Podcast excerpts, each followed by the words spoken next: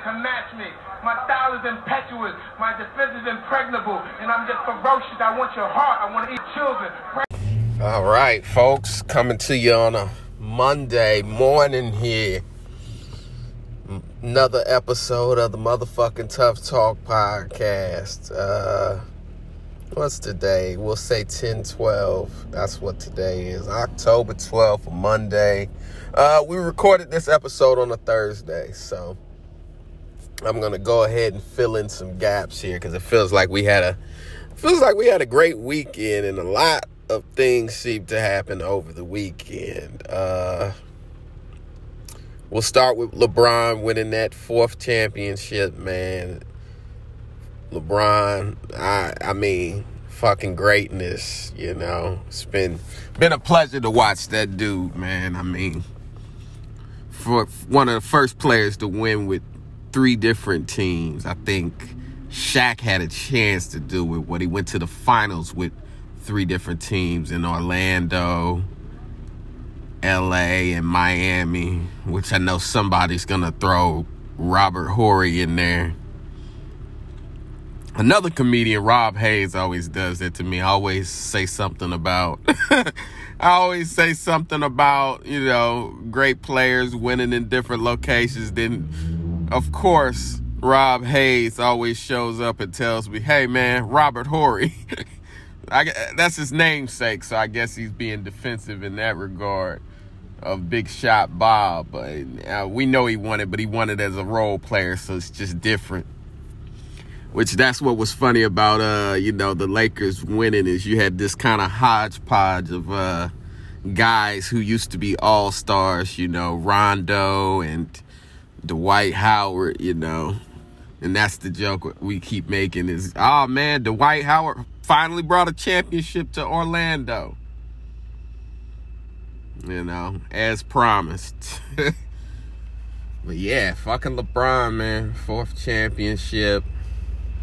I mean, it was kind of a foregone conclusion, especially once the Clippers took the fall to the Nuggets. It's just like, yeah, man. You know, that's life, you know. Preseason, everybody had the Clippers as the favorite people counted them out. A lot of people being held accountable this morning, and I, I like it. You know, a lot of dumb takes. Yeah, man, the Lakers are going to be a seven seed. I saw that one. I saw that one. LeBron in his 17th year leads the league in assists, and that's the first time he's ever led the league in assists. So, you know, you can teach an old dog new tricks, you know.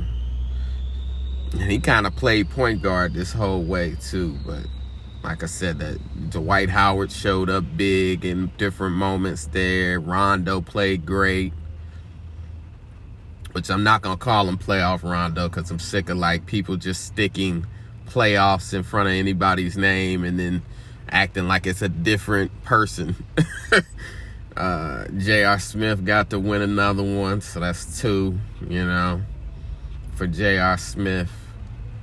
Uh, it's like these weird storylines. JaVale McGee is a is a three time NBA championship, which is hilarious. JaVale McGee of all people that was a Shaqtin' a Fool all star if you used to watch uh, inside the NBA on TNT, you know.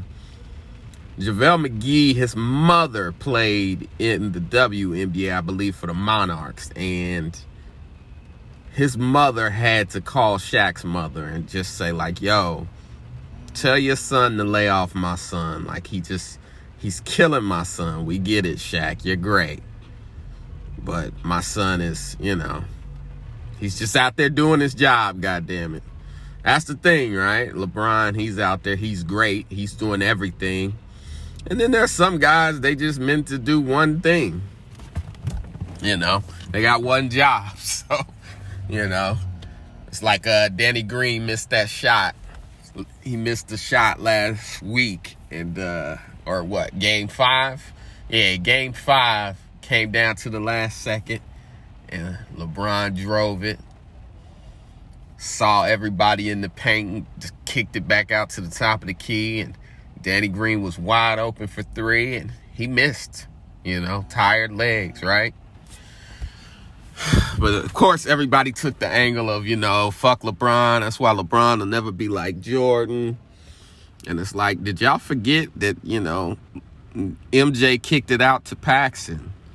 And MJ kicked it out to Steve Kerr, and they made the shots. But people only remember what you make, you know. There are plenty of, you know, last second shots that somebody kicks it out or makes the right play, and somebody just misses the shot. So it is what it is, you know. It is what the fuck it is. All these comparisons. What do they say? Comparison is the thief of joy.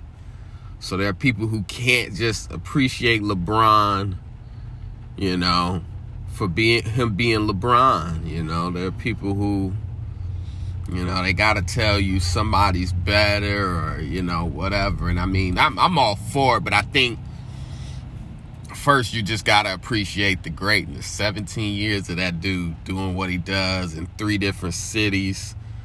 You know, one a one one for his home city. You know, or he won't say his hometown because when he left for Miami, everybody said, "How could you leave your hometown?" And he had to remind everybody, damn near sarcastically, "Uh, I'm actually not from Cleveland. I'm from Akron." And it's just like, "Oh yeah." that little city about 25 miles out from Cleveland. Yeah, buddy, you're from fucking Cleveland. Uh, so yeah, you know, there's that whole thing, and I mean, like I said, it's just you know good to see he won it for Kobe. You know, in the Kobe year that it's been such a long fucking year with coronavirus and everything else that's going on that it's just like Jesus Christ, man. Kobe passing feels like two years ago. And I mean, it was tragic as fuck, right? Like people just being really sad and which is crazy because the NBA also lost David Stern this year. David Stern, you know, he passed on the first of the year. And it was just like, holy shit, that's how this year started. It's been such a long fucking year. But yeah, everybody tried to ride LeBron for game five loss, which the fucking Miami Heat played great. The fucking best ball movement I've seen since those Spurs teams that pushed Miami to seven games and even beat Miami that one year, you know. Splitter and fucking D- Tim Duncan and Kawhi Leonard and all those motherfuckers just moving and shooting and spacing and cutting and fucking Miami just looked good. I was sad as fuck because they beat my Pacers Dragic.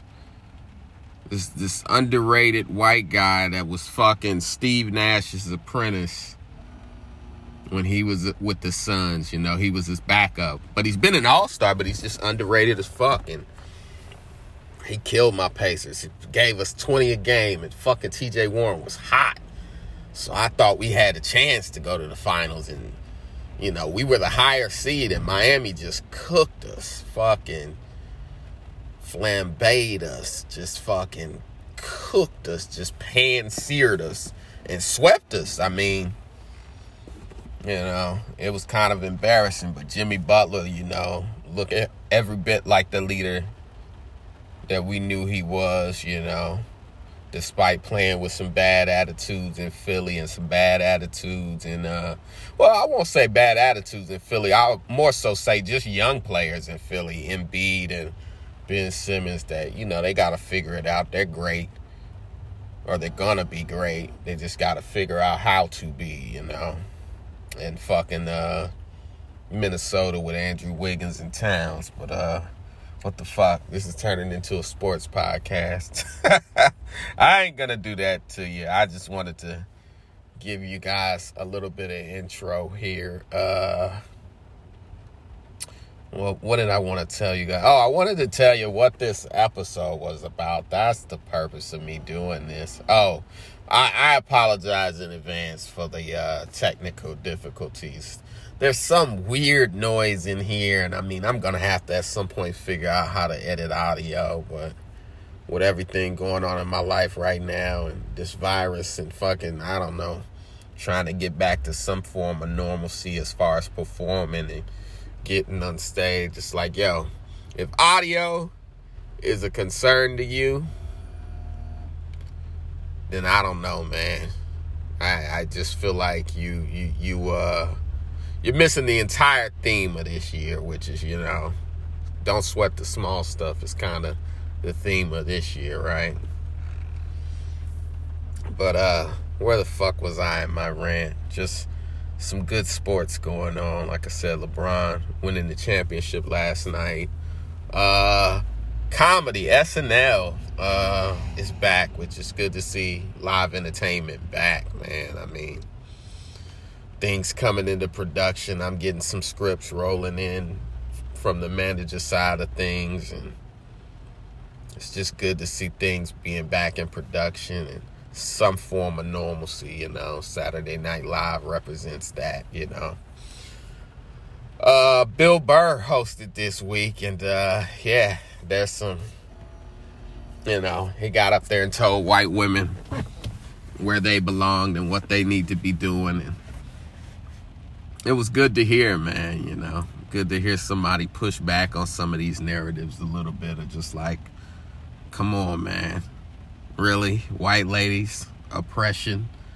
Like is that what we're doing? And it's like yeah uh especially for myself. I mean y'all hear me y'all hear my comedy. And if you're listening you probably know me so you know. I've got some thoughts and some opinions and i'm not shy about them uh but yeah i was getting in a lot of trouble when i first came to new york and was doing comedy you know. Uh about you know white women i got in some huge arguments about like are white women oppressed? And i mean you know you see the uh the karen mixtapes that are going around you know.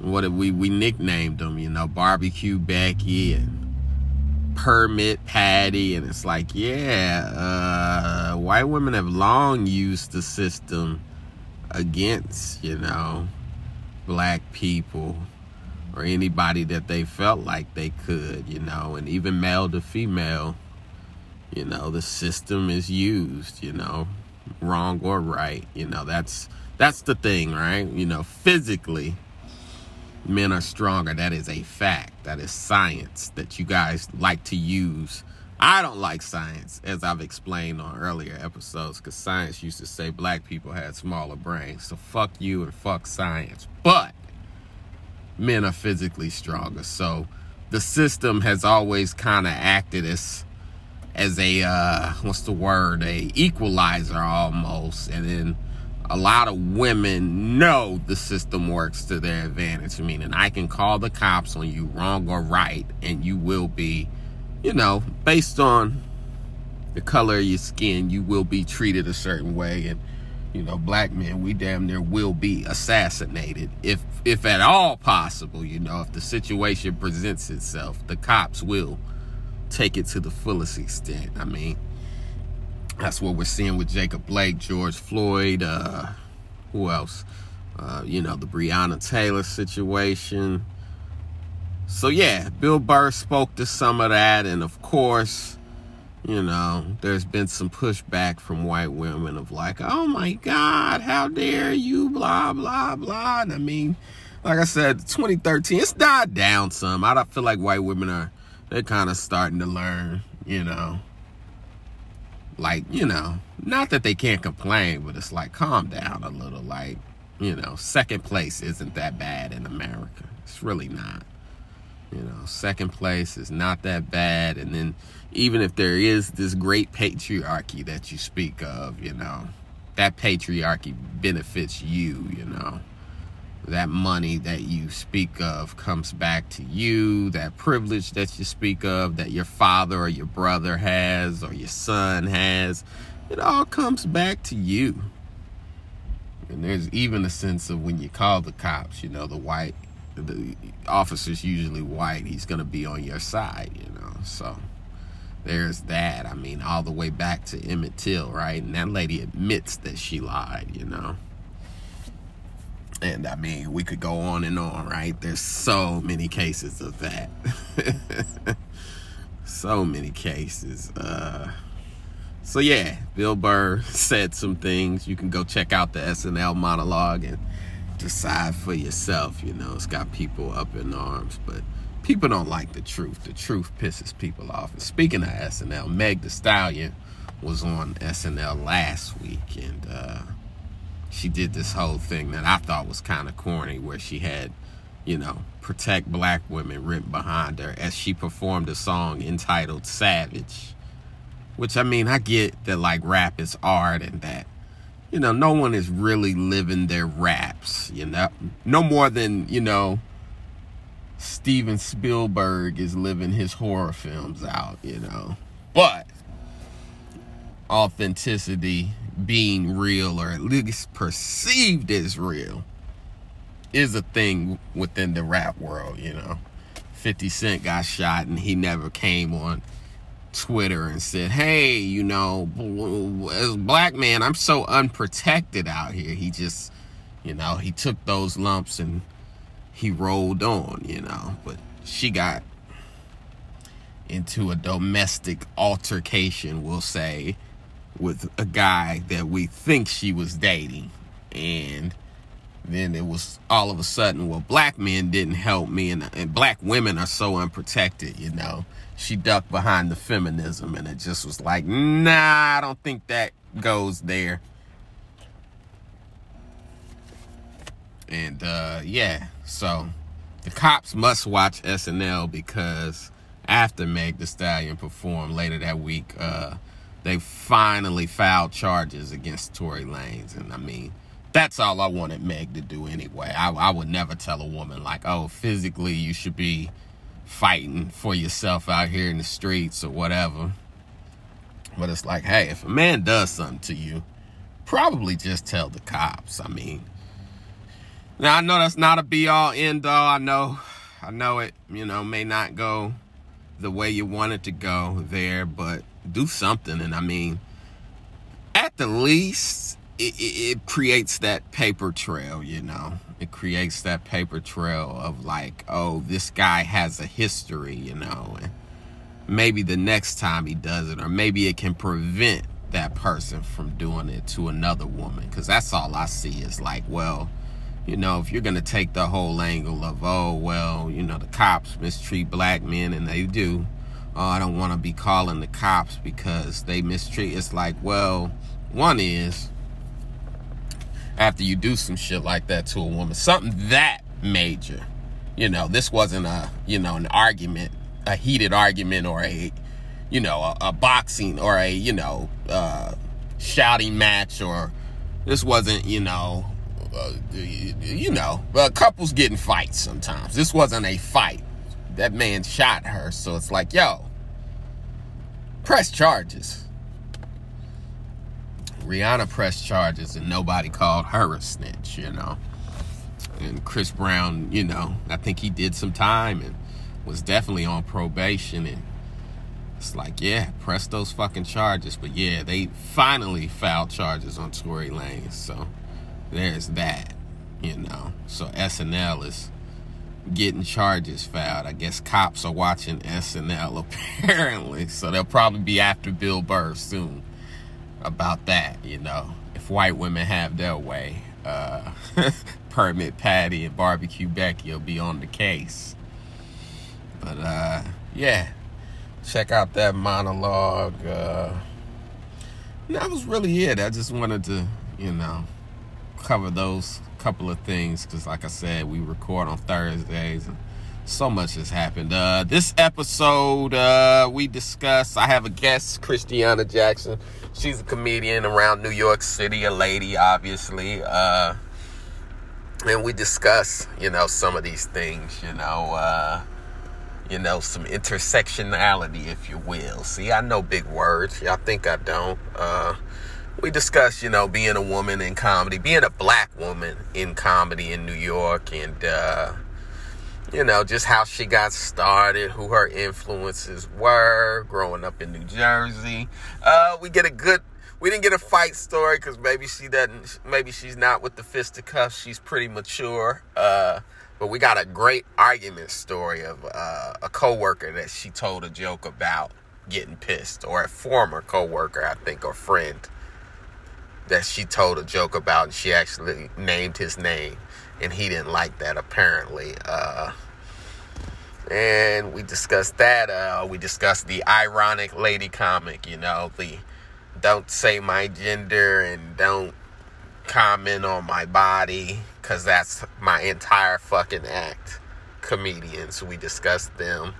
Uh, we discussed diversity in comedy. And that's about it. Ibrahim, my co host, he's here.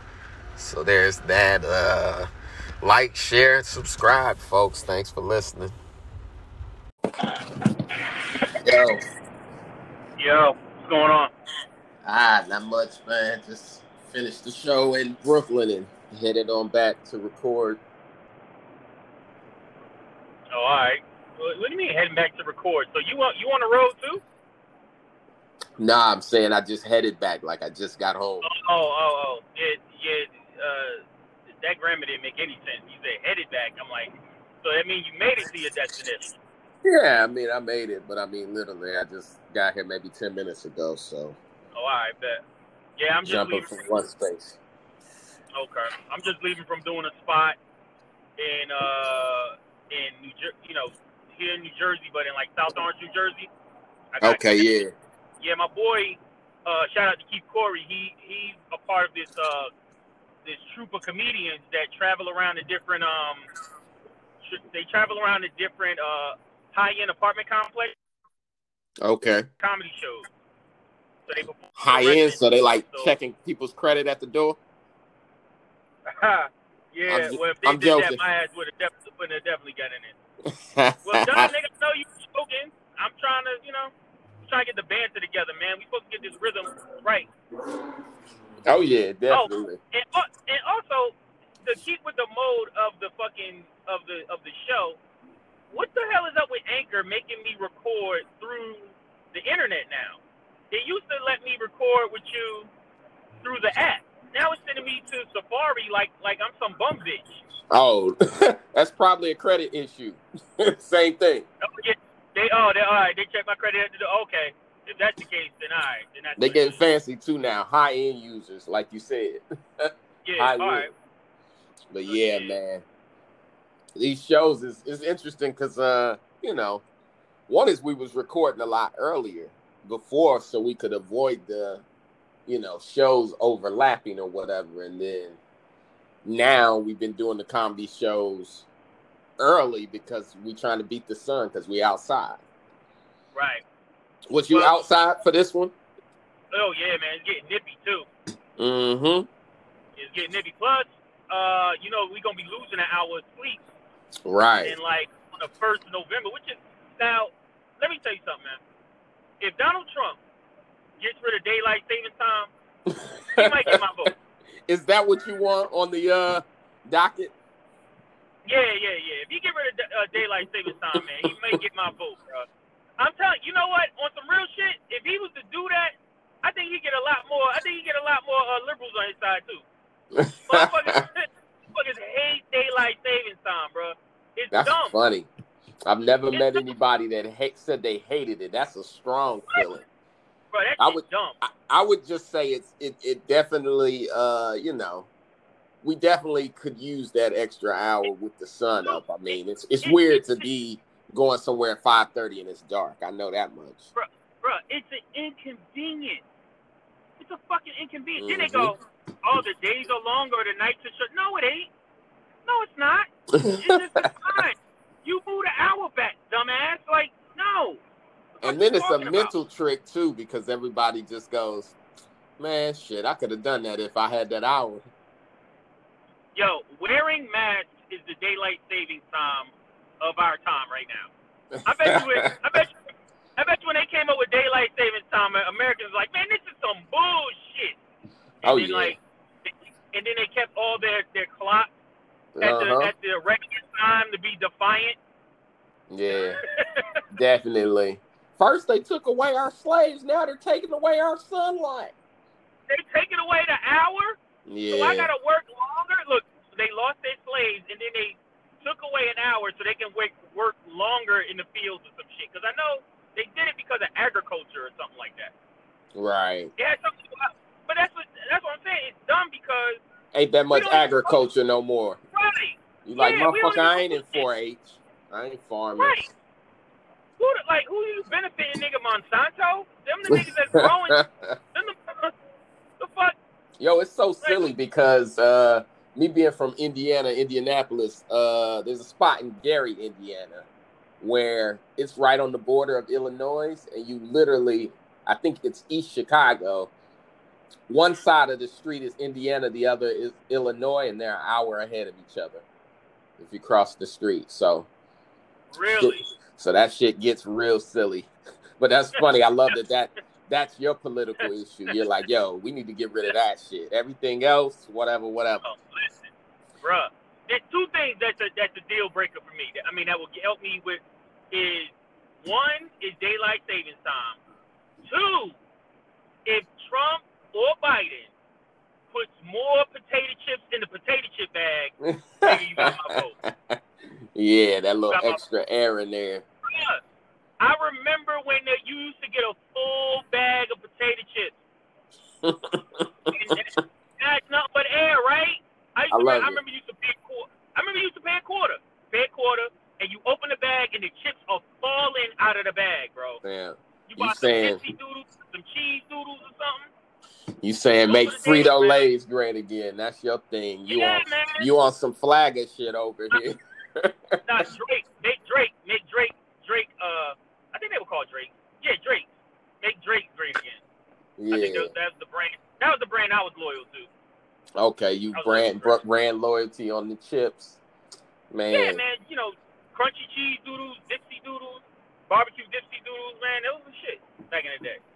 Yeah, you got uh the daylight savings thing right because I'm I'm you know as a darker comedian I'm having to ask some of these hosts now like uh get me up early for the sunlight factor nigga I don't want to be a shadow out here telling jokes Mm, mm, mm. you know we've been in the park so it ain't like they got no spotlights and nothing it's just like yo keep fucking around putting me up at you know 625 and I'll just be a talking shadow in front of a tree Right. They don't bring no lights out there. Mm-mm.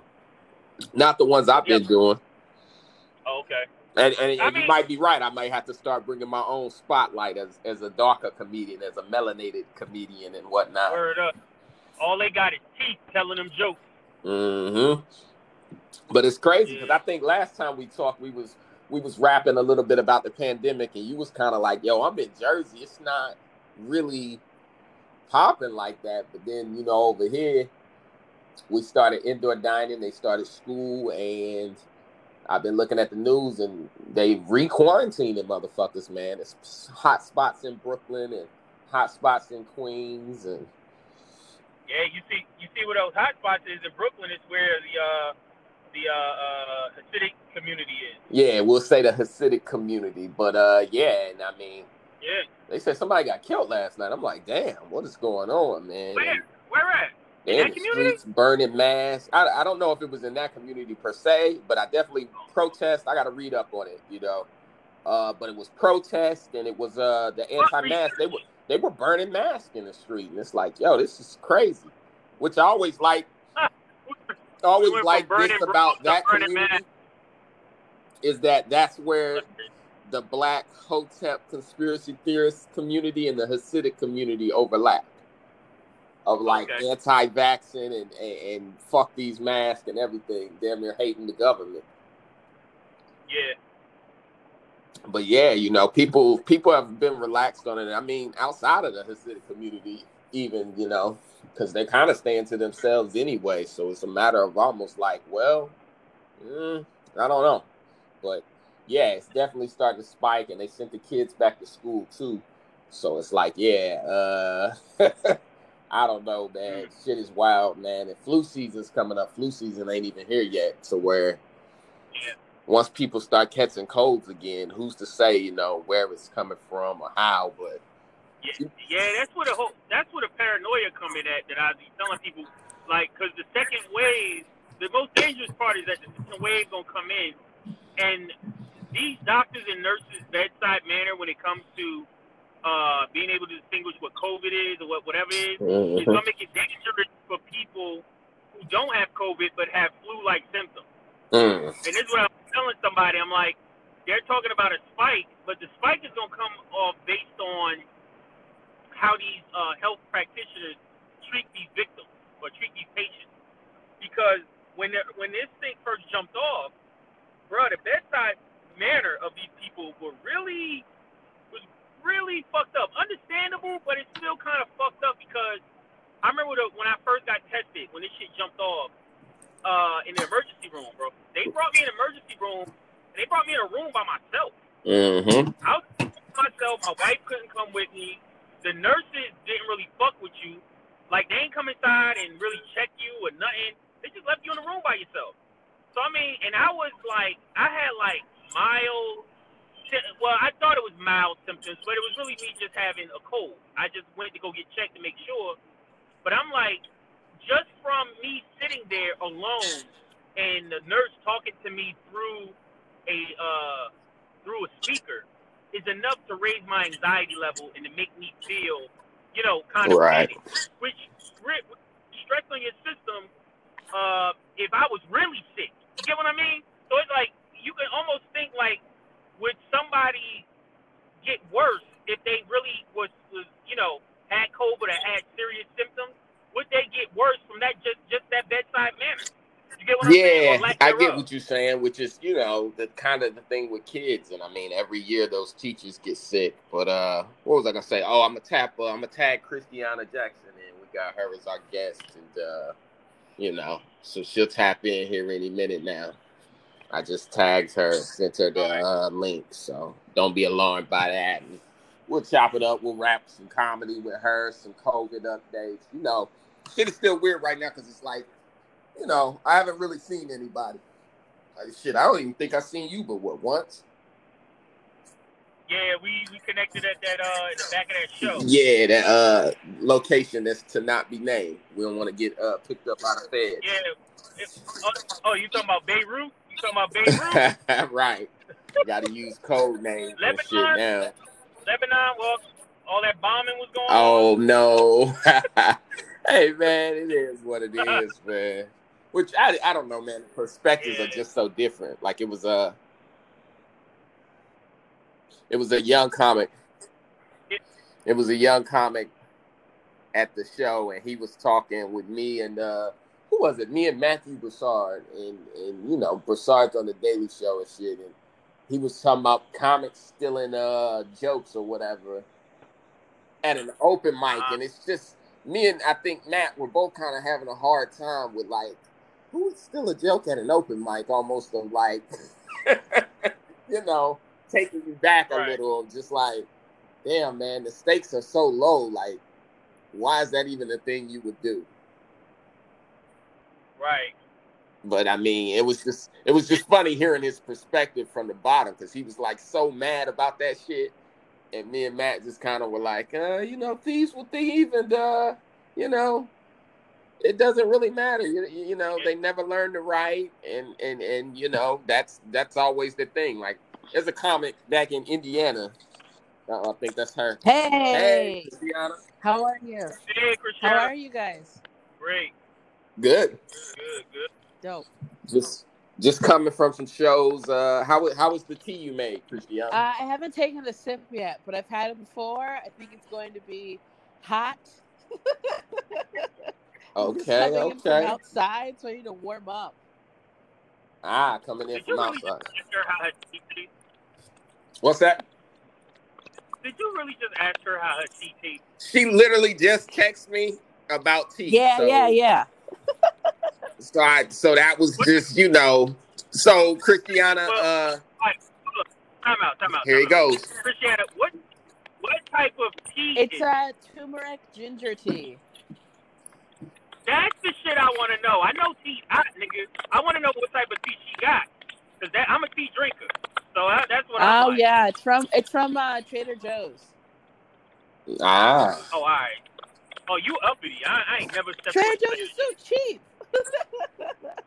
girls love Trader Joe's, man. I just I noticed the scale of girls on the train that have bags and where they're coming from, and a lot of the hotter chicks.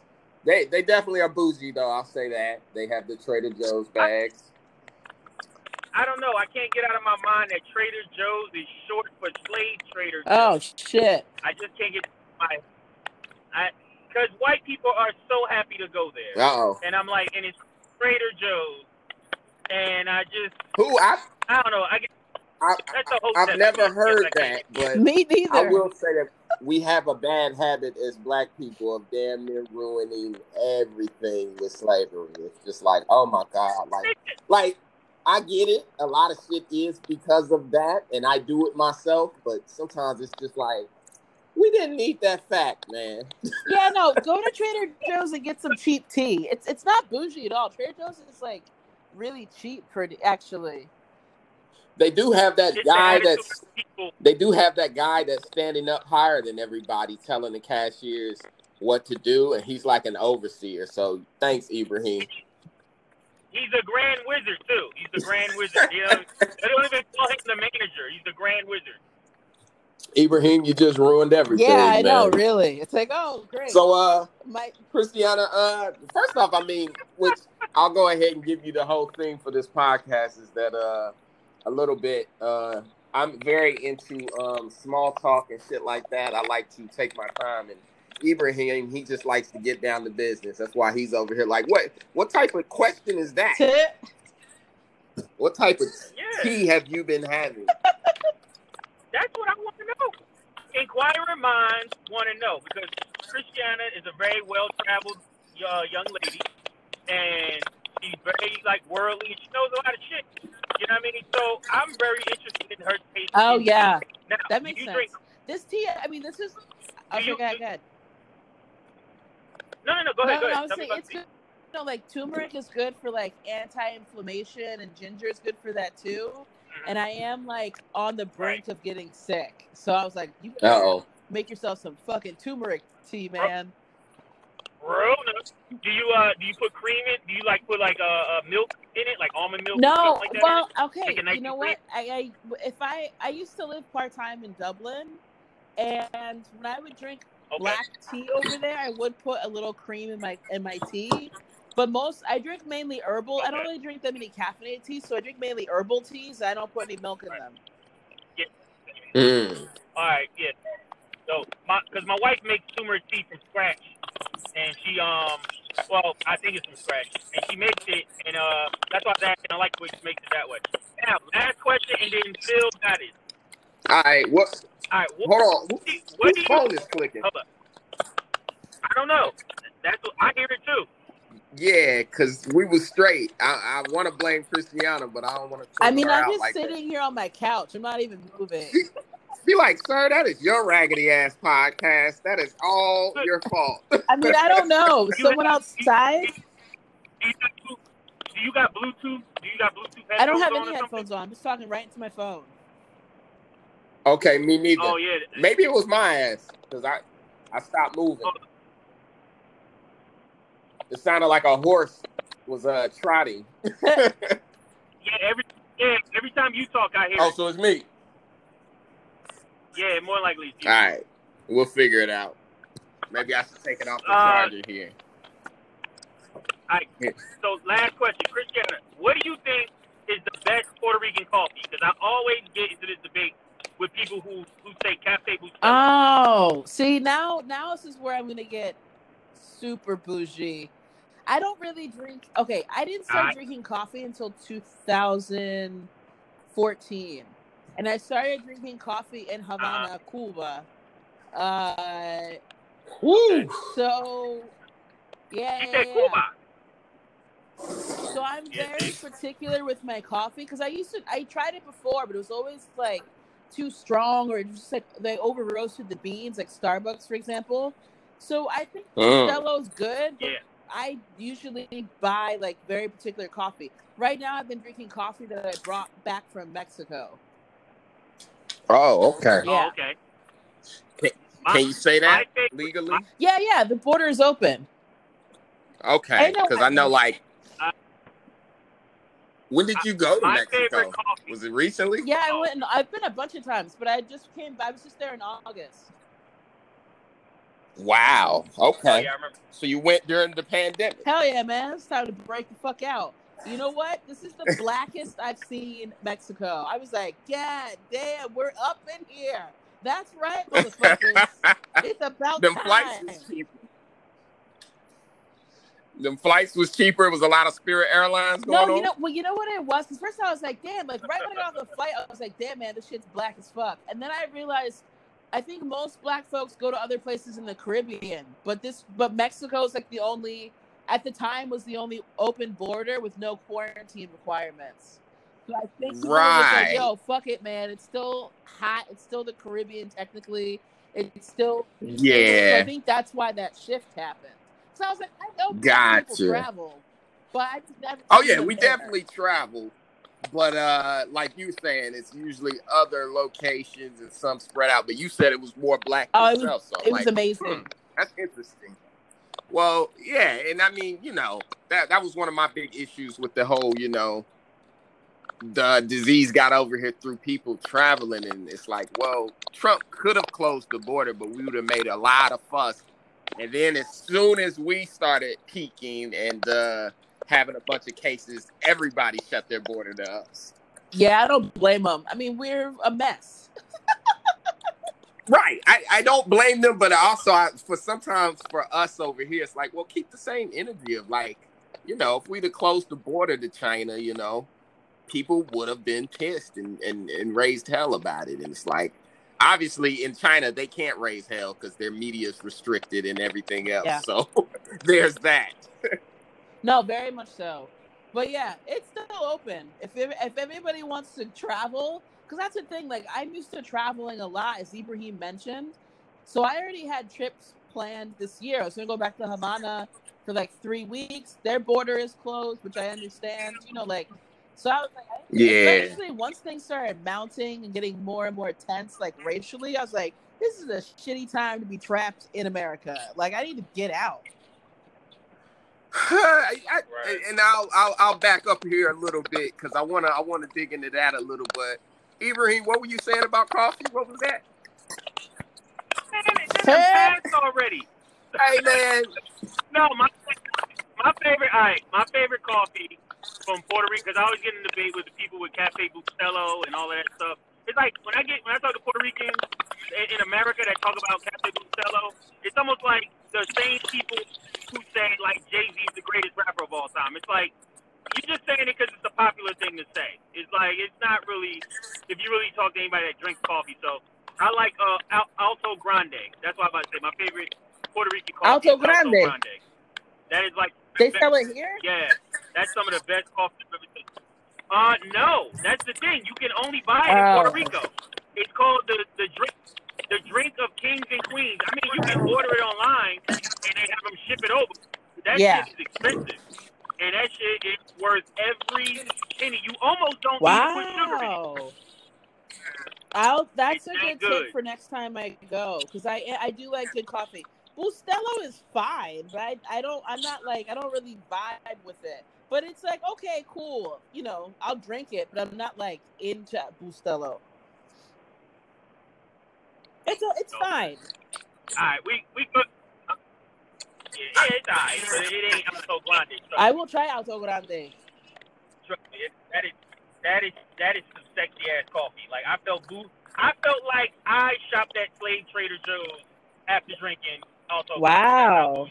Yeah, I used to get so I, when I used to go to Havana, I used to go at least like once, a few times a year. I would get coffee. There are two different um, cafes where they grind the beans. Sorry, they roast the beans there, and then they grind them there. So I used to, Hmm. and then but the, there's only one machine and it takes forever. So then I was like, yo, just buy the shit whole beans, and then I would just take it to like Whole Foods or Trader Joe's, and just put it in the grinder. What are they gonna say? That's not our coffee. I'd be like, all right, well, I'm already grinding. Ah, okay. Yeah. That's that's interesting. Just bringing in your own beans and grinding them at Trader Yeah, what the fuck are you gonna say? Be like, I'm here all the time. I spend money here all the time. You uh, get upset because I'm grinding my own coffee beans? That's hilarious. You should you should do something to throw them off first. Make them think you work there. Like pull some shit to the front of the shelf and then do it and make them question themselves. Oh, I'd rather. I kind of like the shadiness and the boldness of it. Like, what are you gonna do? What are you gonna do? There is something that just feels good about like not even breaking the law, but breaking certain rules and just like, you know what, fuck you. Like I hopped the turnstile today, but I only did it because three Asians did it in front of me. and then I said, I, am gonna see if the cops take all of us or just me. And they took none of us. When I walked downstairs, they were standing right there, and I'm like, you know, fuck it. Exactly. Sometimes you just gotta test Small and victories. see how people. Small victories, exactly. I said, "What the fuck am I paying for?" And they just jump in the turnstile like the three ninjas and shit. Uh, What if you? What if? They, what if they gave? What if the city gave you almost like a, a punch card, where like you get so many like chances to thumb your nose at authority, and it's like every time the cops let you go, they punch your card before you can get arrested I wish they or would. get a citation. That'd be hilarious. All right, so listen, not not to piss you off, but because we're flowing right now, but that clicking noise is really getting on my nerves. So we're gonna try Okay. this again. I'm gonna hang up and I'm gonna put both of y'all in a group message and leave the link there. Okay, and we'll cool. see what happens. Okay, All bye. right, That. all right. We got one. Hey, Yeah, I don't hear nothing. I hear you, but I think it's because you're driving. No, no, no. I'm saying I hear. I don't hear that that noise. Oh, okay, that shit went away. Yeah, so it had to be Christiana. Okay, well, blame the black woman. That's that's the name of the game we playing with Kamala out here roaming the streets. I don't know. Hey, man, it is what it is. Black women kind of fired up. Well, I put her in the chat too, so she should be joining us soon. She might be pouring that tea. Yeah, I was about to say that she might be uh, pouring another cup. Pouring that tea on up. Uh, so we'll wait for her to get up in here, and we'll start. We'll start in comedy, I guess, and work our way out to the debates and all this bullshit that's been going on, man. Which is so crazy, but it's like the first debate, the President Trump and uh, Joe Biden. That Yeah. shit feels like it was three months ago. with so much, with so much shit that didn't happen, right? Yeah, because he caught the virus. He was there mocking, mocking Joe Biden. Oh man, what he say to him? Uh, you got the your mask gets bigger every time I see you. And it's like Jo- Joe got the last laugh on that one. Like, yeah, buddy. Uh, about that. Yeah, he uh, that, that about that whole debate was he brought up his son's uh drug habits. I was like, God damn. Yeah. I hear, I hear Uh-oh. It's is Is it that me? I'm back. Yeah, it's you. Yeah, it's definitely you. Hold on. Is it better now? Way better. Yeah. Nope. Wow, it's No, it's back. Why is this happening? Cause it's See, I wasn't. I wasn't gonna single her out. I don't want her to feel bad. No, I mean it's a factual thing. It's nothing personal. I'm like, God damn, I don't know what I don't know why though, because I'm not doing anything. it's it's better now. I don't know. Uh, do you got your Wi-Fi on or something? Nope. Okay. Hold on. Let know. me let me look in my settings. Uh, uh, nope. Oh, my Bluetooth. Oh, maybe that's why. My Bluetooth was on but not connecting. Maybe that's Yeah. maybe that's what it was. Yeah, told you. We'll hope that's what it was. I, I'm laughing over here because I thought it was gonna make it better, and it might have actually made it worse. Anchor was like, "Oh, y'all, y'all, y'all gonna try to? uh Y'all don't like my shit? Y'all don't like my connection? Do your own fucking podcast." oh no, I feel bad because I don't know what's going. I'm trying to troubleshoot on my end. Hey, listen, we in a pandemic, and uh They take if a little bit of a little bit of crackling noise is is what sets somebody off, I'm perfectly fine with that. if that's the worst thing that happens in 2020, uh, which I'll ask, I mean, because we haven't seen each other. I mean, we used to bump into each other kind of regularly. Hell yeah, we used to all the time. How have weekly. you been? Why how have you been through? What was that? I've seen Christiana a couple of times. See, I haven't, but you've been out here in the streets. Yeah, man. if I ain't booked, I ain't been rolling. I mean, you know. No, that's smart. It's it's it's getting like it's kind of getting insane. Like today, I came back from the show and I was like, "Really, bitch? How much longer are we gonna do this?" Like, It's it's getting cold. It's getting real. Yeah, that's that's what me and Ibrahim was talking about a little bit up top of how, you know, comedy went away. What what I guess quarantine happened in the middle of March, so like March 15th. Comedy kind of went away, and it, it went away as at least in New York City till about what I'd say probably like the end of June, July. No, I'd say like end of. I think I feel like I started doing my first shows end of May. Yeah. Ah, oh, man, okay. Yeah. or maybe early June. Well, I'll say for me, about June is when we started to kind of try to get back out there towards the end of June for myself. Yeah, yeah, But I'll say we all kind of have gotten somewhat used to being in parks and being in, you know, rooftops and wherever else. And it's getting sad now because we're all realizing, like, oh shit, the bad weather's coming, Yeah. winter's coming.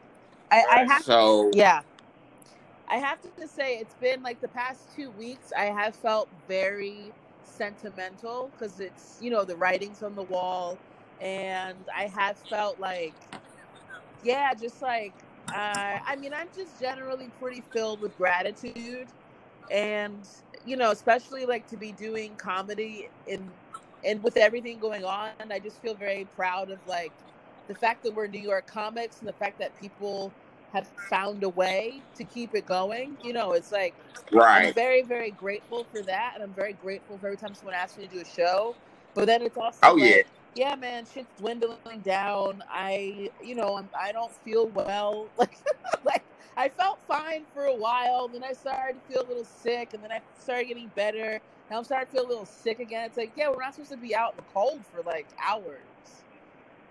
Right. No matter how bundled up you are, it's not normal to be out in like, you know, 60, Yeah. 60 something degree weather. So, and it's not even cold yet.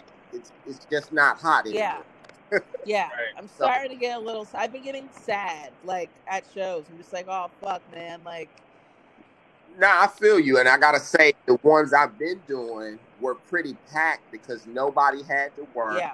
School was closed, and there was no indoor dining. Yeah. And then last week when indoor dining came back, and the week before when the gyms came back and school came back, I noticed the change of like, oh shit, it's five o'clock, and all of a sudden people have somewhere else to be. now. Yes, I agree with that completely.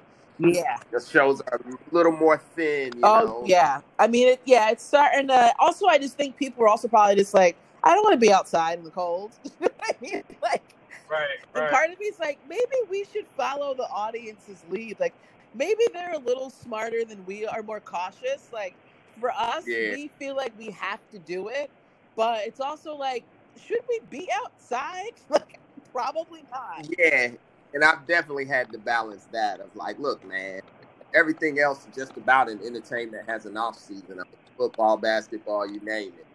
So it's like, all right, I decided somewhere around March, like I don't give a fuck what's going on.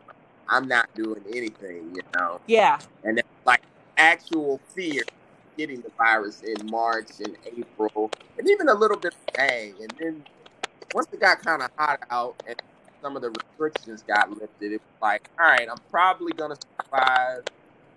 If someone has me do a show, I'll just probably, you know, the most trouble I've had keeping distance from the comic. yeah. It's tough because 'Cause we're used we- to being around each other. Yeah, we haven't seen each other in months, so it's a lot of hugging, a lot of elbow bumping going on, and you know. Yeah. that that's the most dangerous I feel is when we're all kind of hanging and we might just Yeah, set up behind Yeah, a, we let our guards down. right, and we might Yeah. just set up stop behind a tree or something. That's like free, and you know you might be dishing dirt to somebody bombing, and you don't want to say that shit loud, loud, so you got to get close. no, that's true. The other thing I was to hate on the comic on stage. One thing I was thinking about too is like I was like, oh okay, like when I started to feel a little sick, I like canceled my plans for the next day, and then I stayed in. But I was, and then you know I've been just been taking like vitamins regularly, right? But then I was like, Okay. okay, I, I'm doing that, but if everyone else around me is still like living regularly, there's just more germs that we're gonna be like. Gonna be around. You know, like so I'm like, even if I try to do whatever I gotta do, if I'm around people who aren't taking care of themselves, Yeah, absolutely. Yeah, which comments are notorious for. oh my god, yeah. Yeah, there should almost be two lists of comedy of like, all right, who don't give a fuck? Y'all go on the east side of Manhattan and do shows, and people that are very cautious on the on the west. Just yeah, I mean, split up. That's like one thing. I was like, man, Brooklyn is lawless. Like I was like, Brooklyn people don't give a fuck. Like, where are the cops? How is so much happening? It's a lawless world. Where are the man. cops? Shit. So I guess uh, we'll, we'll back it up a little. Uh, I mean, how how long have you been doing comedy, and, and what made you get into comedy? Oh shit. Okay, so I've been doing comedy uh, for a little over seven years. Uh, I'm one of those people where I mean, when I was a kid, I feel like that was one of the first personality traits that I identified in myself. Uh, was that I thought I was funny um, at like three or four years old, but I also knew that like not everybody would think I was funny. So it was a dual recognition of like, okay, like I know I knew that I was funny, but I also knew like shit, not everyone's gonna like understand how I think things are funny. Um, and and then I You recognize bombing really early. yeah, I mean it's kind of sad too. Like part of me's like, God damn, what kind of a what what was going on that at like four I was like, not everyone's gonna like me. Like yeah, you you did have a very clear vision of like, uh, sometimes it's gonna go well, and other times not so yeah, much. yeah. I was I mean part of yeah, it's pretty it's pretty introspective for like, you know, still learning For that ABCs. age. And I was like, mm, that one didn't work. Yeah, okay. very- But um They're, they're like, create Christiana, what you want to be when you grow up? You're like a road comic.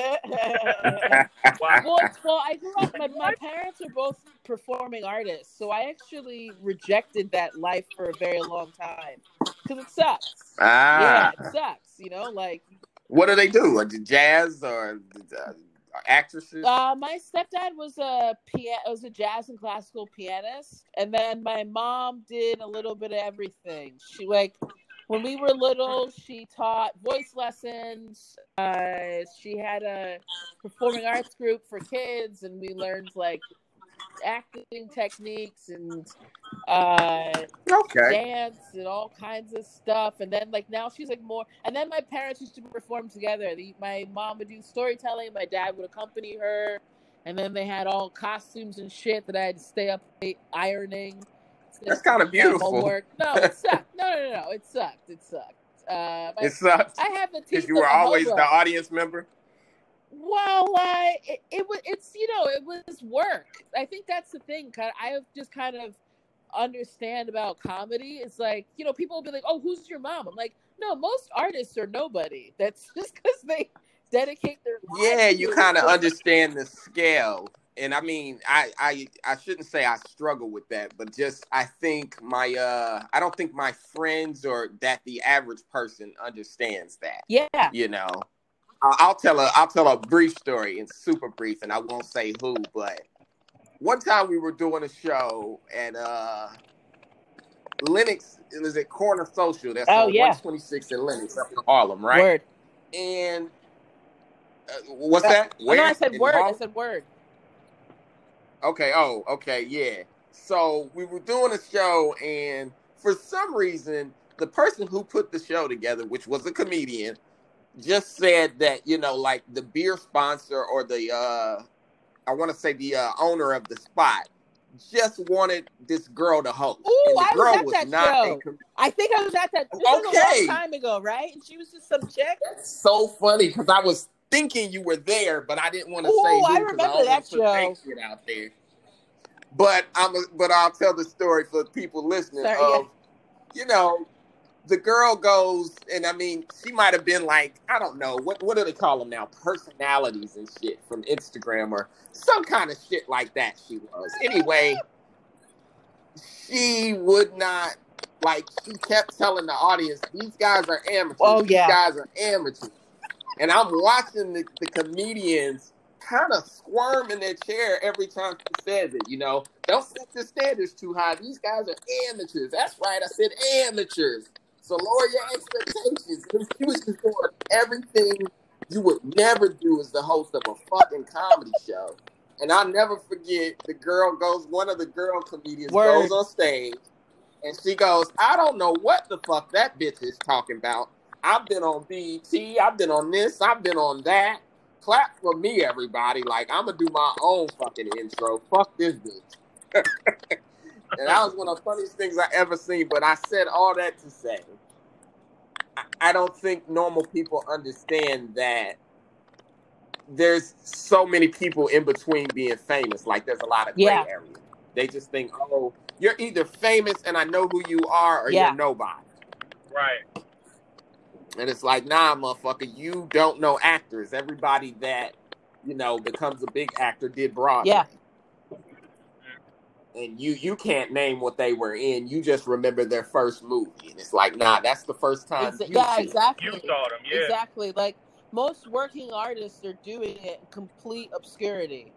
And that's mm-hmm. the thing that's I thought why like I work I had a day job I worked in real estate for 15 years and I know that I was just basically trying to be uh, as financially stable as I could because I grew up in complete like instability. Very like okay, That's interesting. Know, checks in the mail, blah blah blah. When are we getting paid for this? We have this. You know, like gigs were like there were seasons to it, as you mentioned. Like my parents would have like a lot of gigs, then it would like peter out, this and that. I mean, it was so I I grew up like knowing like this shit is it's a very hard life, uh, mm. and you know it's not it's not pretty, you know, like yeah, it's damn near feast or famine oh my a lot God, of times. Yeah, you know, and then like once again, like you can dedicate your life to the arts, and nobody gives a fuck. Nobody cares.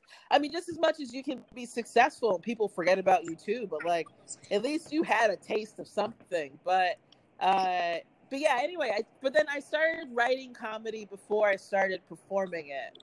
So I would write jokes, hmm. and then like I started properly writing sets. I'd say in 2012 and then 2013 okay. is when I started like actually going on stage and doing mics and shit. But you know, it's I I like uh I don't I don't need a lot, but I do like being comfortable. So that's and I don't need a lot to be comfortable. Like I mean, I just I don't like but money stress is to me the worst. That shit will break me.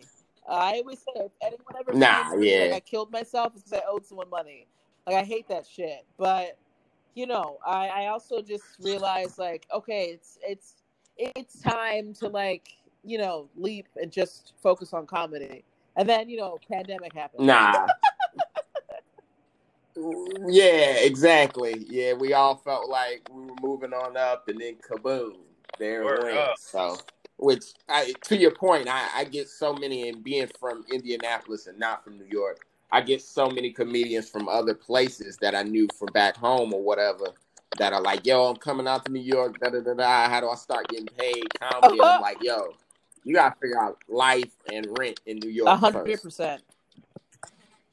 And I just renewed my cabin license like literally the other day. It cost my ass two hundred fifty dollars to do it, and it's like, damn. When I looked at the date, I was like, oh shit, it's been eight wow. years. So, yeah, it's definitely figuring out, you know, how you're gonna live and make a living first, and then worrying about the gigs and stuff. Which I see a lot of people do that backwards, and then boom, six months goes by, they are back. Yeah, home. or they end up quitting it altogether because it's just too much stress. That's why, like, I worked and saved to be able to quit. Uh, because I, gotcha. I, yeah, I saved for like four years to be able to quit my job, my day job. Oh, okay. Yeah. Gotcha. Did you did you quit before yeah, the pandemic? I quit last or? summer. God. No, I'm glad actually because then it was an easier transition for me because I was used to being home during the day. So it wasn't okay. that bad. Yeah. It just was weird because that night I'd be like, well, I'm still here. Like, I'm like, oh, okay, yeah, yeah. Yeah, I During the think day, that's- all right. I've been cooking. I've been like doing stuff, a lot of laundry, whatever, writing, doing whatever. And then I'd be like, wait, something feels so off now. I'm here and it's dark out. So Yeah, I think that's where we all were. of Just like, damn, you know, nothing. Even at seven o'clock it was when I started getting itchy. Of like, well, usually by now, even if I'm off from work, I'm, you know, doing shows or Yeah. something right now. And then even like around eleven or so, I just go out because it's like, yo, I'm used to just coming home. Oh, yeah. now. So yeah, it's definitely been an adjustment. Uh, who who like was some of your influence? Like, who who were some of the people you like look up Um, to? Well, growing up, I watched a lot of sketch.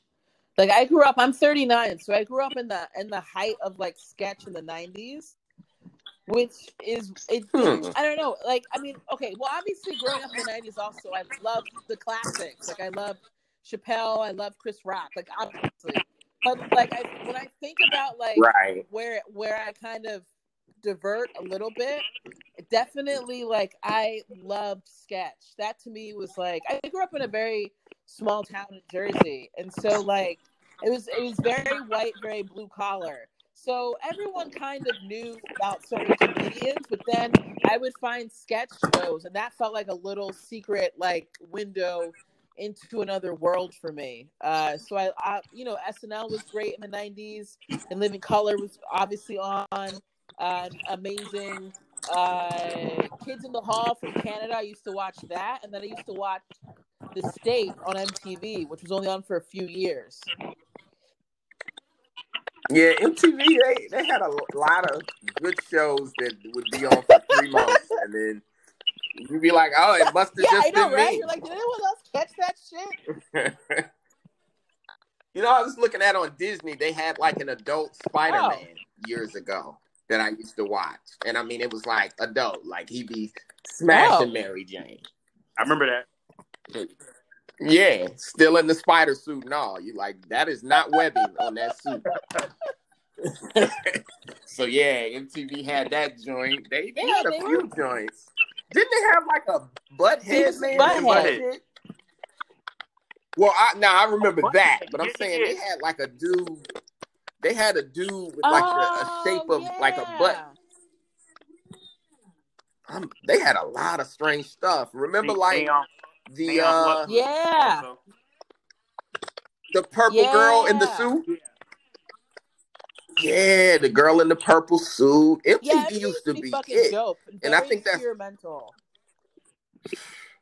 And I think that's why now, you know, obviously it's a running joke. I think Kanye said in one of his raps, you know, that'll be the same day MTV played videos. That was a little joke. And it's like, yeah, that shit make you feel old now if you turn it on.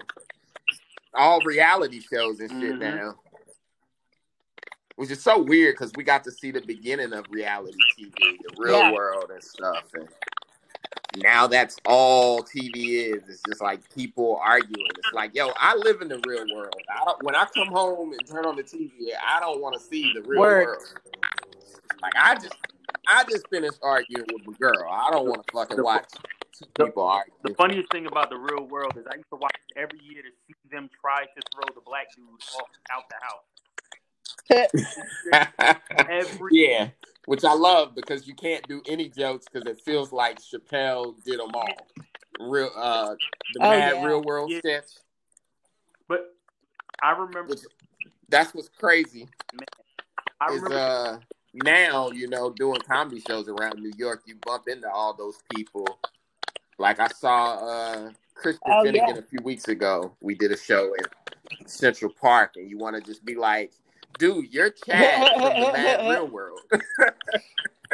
it was a little strange with him talking to you, but that's also one of the things I try to tell people. You know, when they ask about me to New York and doing comedy, like it's, it's really dope, but it's like, how competitive is it? It's so competitive.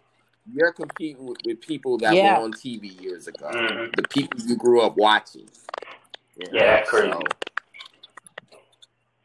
it is a little wild when you're like sitting in the veils and you look up sometimes at the link of the avails and you're like, wait, he's still getting the avails link? And I mean, you don't even necessarily mean that in a bad way. It's just a reminder of like, yo, it's Yeah, a hard Yeah, business. you can come go up. You can yeah, you can come right back down. Not just that you can come right back down, but I'll say, how do I say this? Uh, just that it's hard. And I mean, the amount of people that are famous from this or recognizable are so Word. small. Right.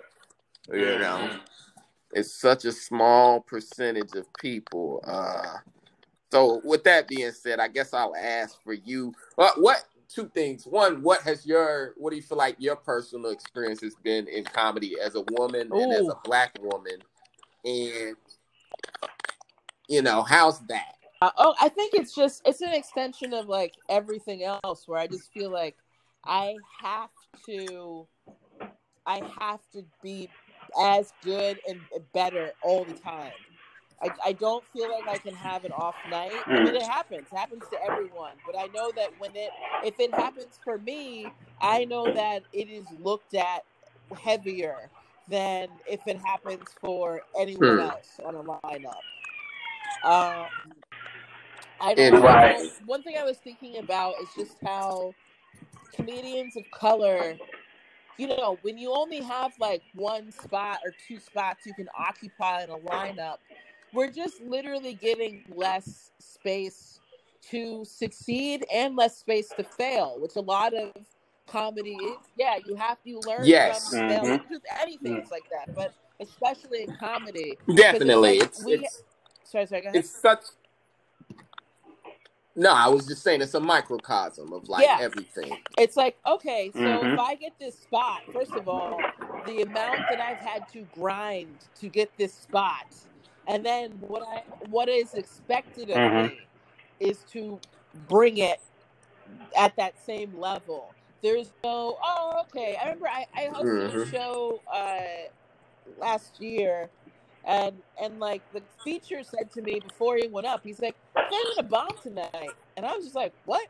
Like I can't even. I it happens, but I can't even allow myself the space to think that way. You put that It's like you Right. better go and you better word up. perform always. So he he said to you, No, you better not bomb himself. tonight. He's like, I No, he said he bomb felt like- and I just was like, what? Like, Oh, that's I can't. funny. I can't go up. Even if I, I can't say that to myself. I can't allow myself to do that. I have. To, Yeah. I mean, obviously it happens, but I can't. That can't be part of my narrative. Like because if I bomb, then a bunch of doors are just slamming closed. Period. There's no like second chance. Y- Yeah, and that's Yep. the thing I think is it's harder for us to get the chance, and once we get the chance, That's it. we fuck Yeah, it up, yeah, yeah. not Exactly. getting that chance again. I, I, I Mhm. think Chris Rock was talking about that. He was saying, you know, black comics or black people in general, in order to get the show, you already have to be famous. And he was saying, you Mhm. know, they'll give John Mulaney a TV show. No one knows who the fuck. John Mulaney is. And I mean, the only black comic I can really think of that got that without being famous was uh, Yeah. Jerrod Carmichael. But Mm. everybody else, he was like, yeah, they'll give Ray J a show because Ray J's been Yeah. famous for 10 years.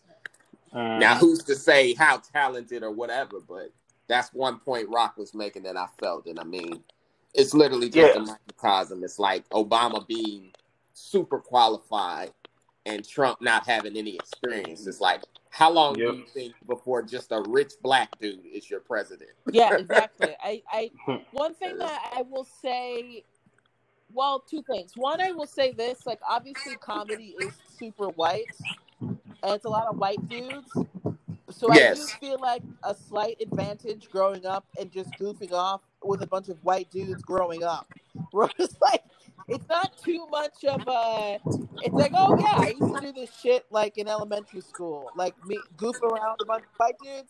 But also Yeah, yeah. back then as well. Like, Yeah. okay, well, first of all, if we're all goofing around, I'm the one who's gonna get in trouble. And then I have to excel and be so much better than them uh, as a student. like, so uh, I mean, it wasn't. I mean, Right. a lot of Mhm. women of color, I do, I, and understandably, not just women, people of color do talk about how white comedy is, and it is super white. So, but I do feel like okay, I mean between that and then working in real estate, which is a white male dominated space, I'm just used to already being in those types Yeah. of having to navigate them. I don't like it, but I al- I can say like Got you. this is what it is. I've you know I've this is So, so you kind of already know the play, which yeah, I, I had a uh, white guy, you know, that was drinking the uh, Joe Rogan juice a little hard, and we were in a car, me, him, and I'll say a white girl comic, and he just kept talking about how nobody wanted straight white men, and after a while, I just said to him, bro, name the club bookers in New York and the owners. What color are they? I said, if you can't, if you can't figure it out, there's just no hope for you. And like listening to you complain is the funniest shit I've ever heard in my life. like, and I mean, mind you, we were in the car, and, and I mean, two hour drive. So you know, two hours on the way, two hours back, and by the third hour on the way back, I was just like, "All right, bro, like we're not doing this." You know, you name them, you know, because they love to complain, and you know, straight white males. It's like actually, as a black man, I meant all of you, Yeah. gay and straight. Yeah. Uh, All the hosts from Johnny Carson all the way up are white guys. So yeah yeah. just like there's let's a, not there's a glass ceiling, a hundred percent. Um, entry level comedy position is you know you do a five minute set on a late night TV show and you know right now there's no shortage of them. I mean, what do you got? Seth Meyers, you got Kimmel, you got Fallon. You Mhm. can't figure out how to relate to them, but Christiana can. You're you're doing horribly yeah, I mean, out people here, that brother. complain about yeah not getting booked, I'm Right. like, I don't know what you got to figure out, but figure it out because you have less of a, a challenge than a lot of us. Um, I will say, as a woman, what's in, and as a black woman, one thing that's interesting, um, that most women have challenges with comedians and you know like sliding in DMs and shit. Not me. I think I uh, terrify most comics, and I think also I think I don't appeal to them um, as a sexually confident woman, or and or just as a black woman. Period. So it is interesting being a fly on the wall and hearing from my friends, white women comics, Yeah, what comics are constantly sliding in their DMs, and I'm like, oh, that's that's and innocent because they'll just think, oh, this person's talking to me. You know, like, oh, do you know so and so? And I'm like, yes, yeah. I've known them for five years. They have never accepted my friend request. Every time I go on stage, they leave the room. So that is one thing that's interesting to see Hmm. women comics who are given attention uh, by other comedians, black Hmm. Comedians, that and these people literally will don't won't even give me a Interesting. head nod when we pass each other. So that's a very interesting thing to observe, Wow. and uh, So I guess from this side of it, what I see to your point and what you're talking about is even the black male comics are only looking for black girls that meet European beauty standards. And if they don't meet those standards, mostly, then in their mind, they damn near don't exist, like you're saying. And the funniest part about that then is watching Oh. them go on stage and talk A about uh-huh, hun- racism yes. for 10 minutes. Oh my God. It, I love it. I love it. Yes. Like, yeah, you go ahead, you go talk about how difficult your struggle is, and never even say hello to me. I'm not saying we gotta be cool. I'm not the kind of person you Yeah. taker. You know what I mean? Like, but you talk about how difficult it is, and yet you steep yourself around white people. I love it. I love it. I mean, I don't, but it's like, oh, okay, cool, cool, cool, cool. Yeah, and I mean it, it's a bit sick. And what's so funny is, and I mean, I the funnier part for myself is after being here so long and kind of working circles around some of these people is I say to myself, and that got you nowhere. Mhm. a little bit, you know, playing those games. But yeah, I, I definitely do see it. And I mean, you know, there are certain comics who shall remain nameless, you know, whole hour specials. And it's like, aren't you married to a white woman? but half this special is about racism and white Racism. Mm-hmm. But I guess at a certain point, hell, they're talking what they know. but I will, I will say this: two things for that I observe for women comics. I guess I could say lady comics. Uh, I don't even know. I feel like I'm getting myself in trouble as soon as I say that. But uh, one is um, what the hell was I about to say? Oh, people think one is diversity, and I always think that's funny. Of like, one isn't diverse at all. That's a bare minimum, you know. And whenever it comes to women comics, I always think something I learned, you know, working retail was the workers are supposed to match the demo mm-hmm. of the customers. And I don't think that's ever even considered that it's like, yo, if we being real, most people that are here at the comedy club are on a date. So that means mm-hmm. at least 50% of your audience will say 40 because this is New York. And, you know, it's a very diverse LGBT percentage here. So we'll say 45 Yeah. is women. So to Uh-huh. put one woman up there puts a lot of weight on their shoulders of kind of what you were saying earlier of like, well, if she bombs, if a white guy bombs and there's six white guys on the show, people leave here saying Matt was not funny. Mm, The woman bombs, people leave here Exactly. going, women A are not that funny. women aren't fun. Right. And it's some sometimes for black male comics too, of like, Yeah. you know, when they got one of us there for diversity reasons, it's like, well, that guy, you know, bombed, and people leave here thinking, man, I just, you know, Yeah. these black male comics That's the just problem aren't with funny. having only whatever the one slot for one other. It's like, okay, well now, yeah, you're the whole opi- Right. you- your your whole opinion of that, whatever that other is. It's like, well, well, that whole group of people aren't funny, and it's like, well, we saw one of them, and maybe they're trying Yeah. out new jokes. Maybe they had an off night. Maybe like whatever. But uh, Right.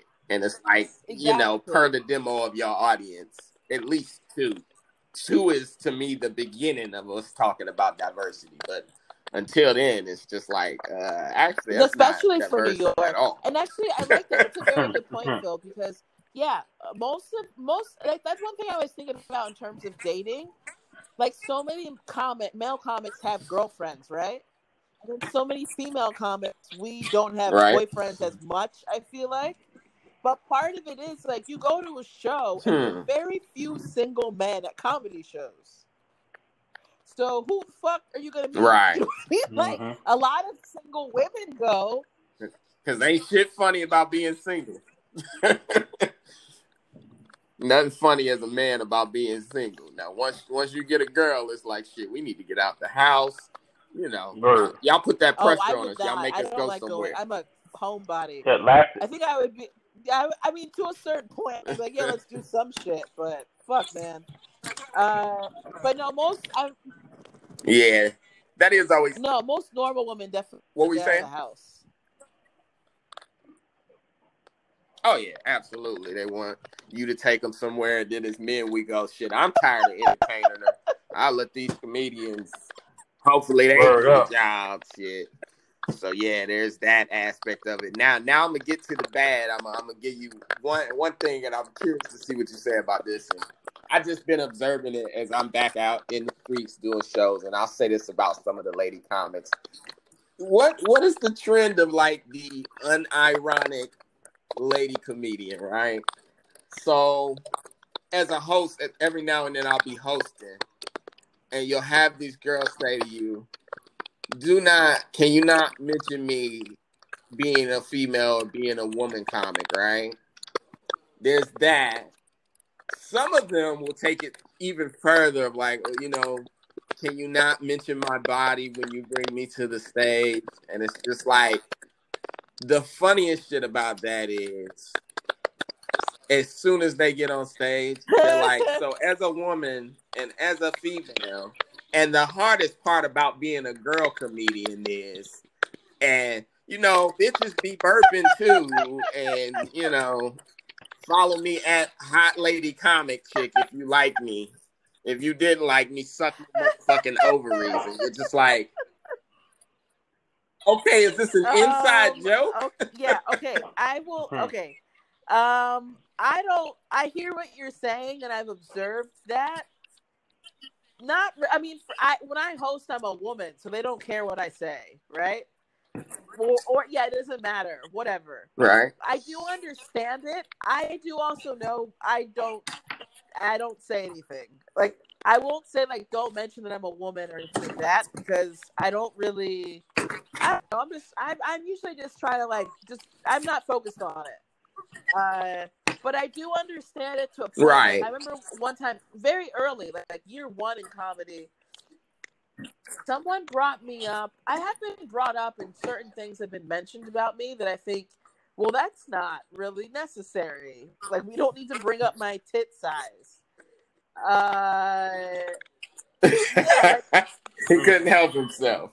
I, hold on now. You you just said that they, these male comics weren't getting at you, but now you're like, look, the DMs. no, I mean it's not appropriate at all. Cause but it's it's just kind of it's weird. It's like, well, what are you doing that for? You know what I mean? Like, Nah, nah, absolutely, absolutely. I'm I'm I'm only. They bring they bring her to the stage like, man, you won't believe these girl's titties. Here's Christiana Jackson. It's like what? Like, did you used to host that no, strip club? used to just say What, what was weird that stuff. about? I mean, I So I no. don't What the even- fuck? I guess it's not anything enough that my uh I have a list of pettier reasons to whatever beefs with people. But like I do understand it because sometimes it's just kind of like it, it can't depending on how it's I think it, it all depends. It's like anything. Depending on how it's said, like it can be a little demeaning as if because I think it also depends on on well, I think it also Oh, yeah. sorry, just just in general, that's how I feel about compliments, right? If you are used to being complimented, or if you're used to society affirming your attractiveness, then if someone does it, you Mhm. it, it hits differently. You know what I mean? Like if someone on the if like when people talk about catcalling, for example. Yeah. I mean, I grew up in a small, shitty blue collar white town. Nobody found me attractive. So when I moved to New York, I was like, I didn't realize I had nice lips. Thank you. Like, you know, I was like, these these are actually this is actually Yeah. a nice confirmation. Like, oh, okay, good. I'm glad you appreciate X, Y, Z. I mean, there's a point obviously where it's not it gets scary, but like in general, it's like, you know, if someone's like, have a nice day, beautiful, that hits different for me as a black woman who's not it's my beauty is not affirmed in society. Right? So I Gotcha. So yeah, it, it it it and I mean for myself, two things. Which one, whenever one of the lady comics or somebody says that to me, I always one is I know I know someone has done it and that's why they're saying it, which I mean to me it's always just like common sense. So like I mean, you know. Equality, right? If I don't look at the guys and say this next guy got some giant ass nuts, uh anyway, his name is whatever, whatever. It's like, but I do definitely think, you know, on the lighter side as a host, when you bring guys up, it's a, a lot more natural because you're saying, you know, this next guy. So once someone says, don't mention my gender, you're kind of like, whoa, I was gonna say this next girl only because yeah, before I I, said also, this next at, guy. at a certain point, they know because you take the stage also from your name. I don't. I've never been nitpicky. when Right. Someone says I'm a woman, because also sometimes, especially if it's been a bunch of dudes, I mean, the the audience will be happy to see. I've seen people's Mhm. faces like, "Oh, well, thank God a woman is coming up," you know. So Yeah, but I've also heard opposite from some comedians uh, where they're like, that puts a lot of pressure on me. Once you make it known, this is the only girl. This is Oh, all y'all getting. I'm like, yeah, yeah. I, I had a show once. Uh, it was on Valentine's Day, and I was the only woman on the lineup. And someone up top, I think it was mentioned I was the only woman. And I said up top, I was like, I'm the only woman on this fucking lineup, so you know how funny I must be. Like, I'm the only one here. Like you guys, you know, you know how funny I must. You- you got right. If I'm the only woman on the lineup. Got right down to it, which I feel like that can work one or two ways, though. I feel like that can backfire a little too, to where they're like, or they just Oh no, everyone knew why the fuck I was on that fucking show. I was like, yeah, here we go. Here we go. Buckle up. Let's go. Let's go. So, so I think what I was pointing out to you, and I'll see how you feel about this theory. And Ibrahim, of course, you can chime in too. What my first feature spot I did was in Illinois in a club, and I, I mean right outside of Chicago. And the the owner, a white guy, told me, I, "I like you. You know, you're you're a you're not a black comedian. You're a comedian who's black." Now, first off, I was very young, so I was like 20 so I could barely even get in the damn place. And I kind of was like, the fuck does that mean? I gotta say, after being comedy, what, damn near 15 years now, I fully Yeah. understand what he meant.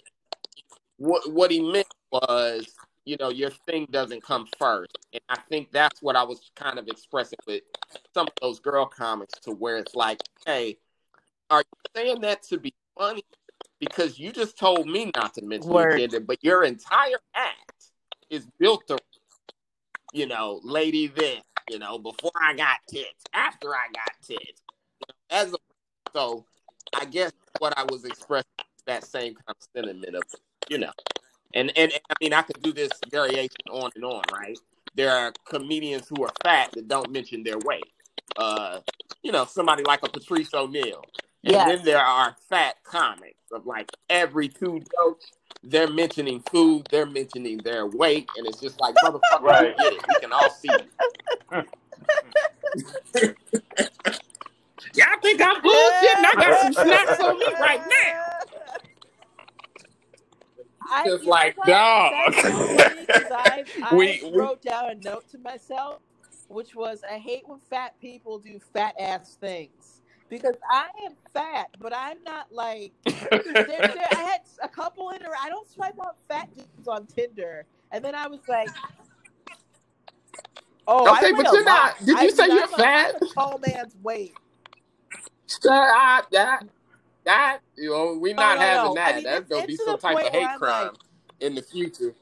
Allowing a woman Listen, to say she's fat I, uninterrupted. I know I can lose 40 pounds and I'd still be a man's weight. I'm just saying, I weigh a lot. Like, I'm just kind of like, Okay. Well, as a man you. who likes thicker is women, you're not fat. Not like you're saying- not even. sorry, I'm not Now, I haven't seen you down. since It just is what it is. You know what I mean? But like, also because I'm not a fat ass. I don't like. I Okay. don't. I take care of myself. I eat well. You know, I try to stay active. But then this motherfucker was like, ah, he, he asked me right away. He's like, "Can I have some of your ice cream?" I was like, "That's a fat ass shit right there." Yeah, I was like, "This is why I don't." you got right down to business.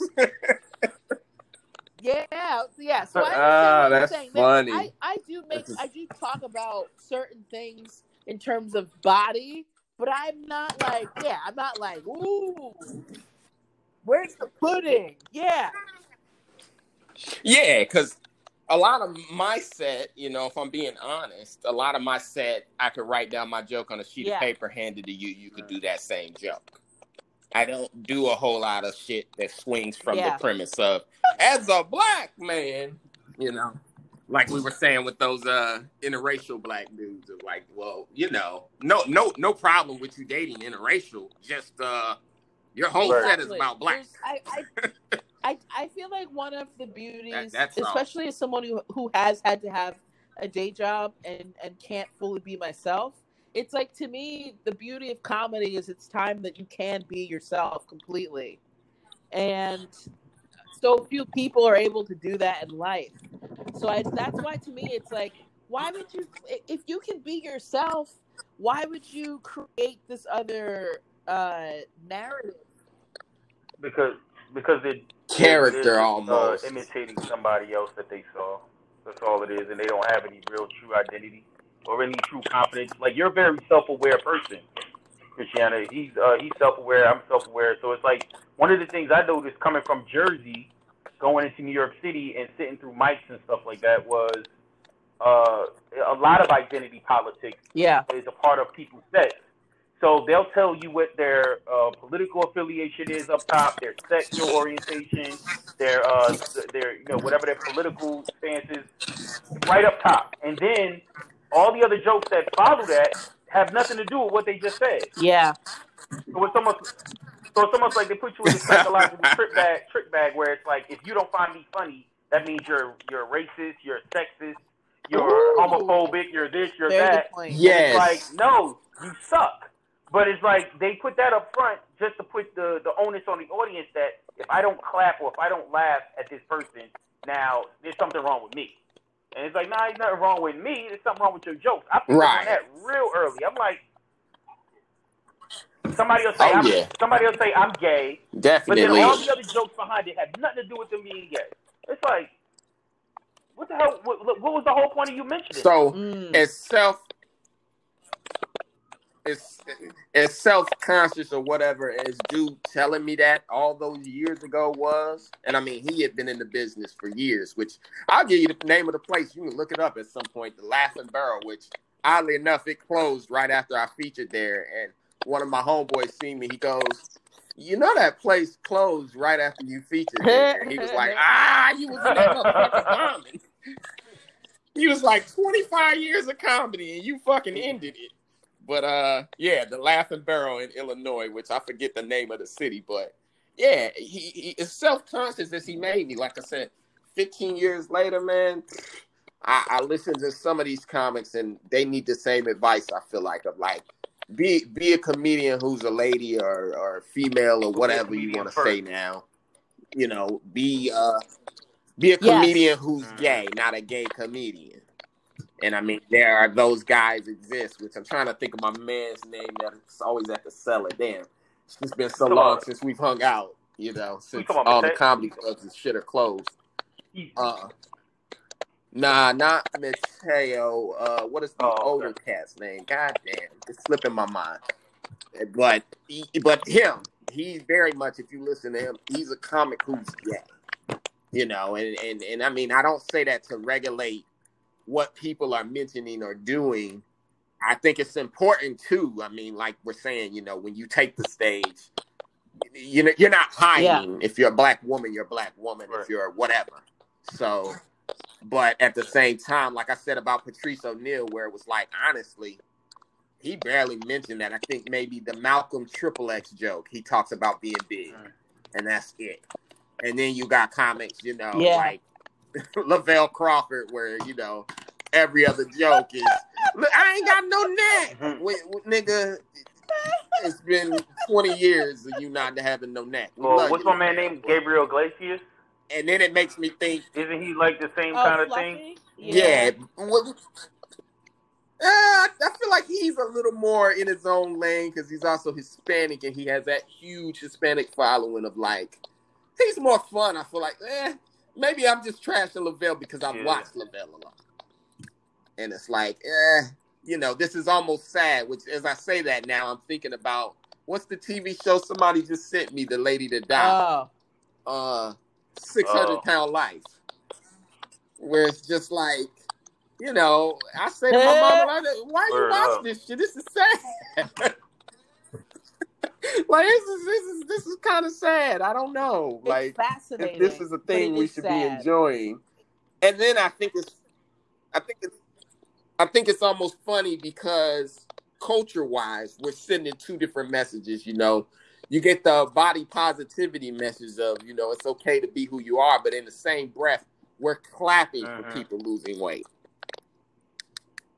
And It's it's like, just like it, it, it- yeah, Y'all know it's how like this they're the show is shaming them for being that big, but they're comfortable with themselves. No, they're not. and so- you know what I'm saying?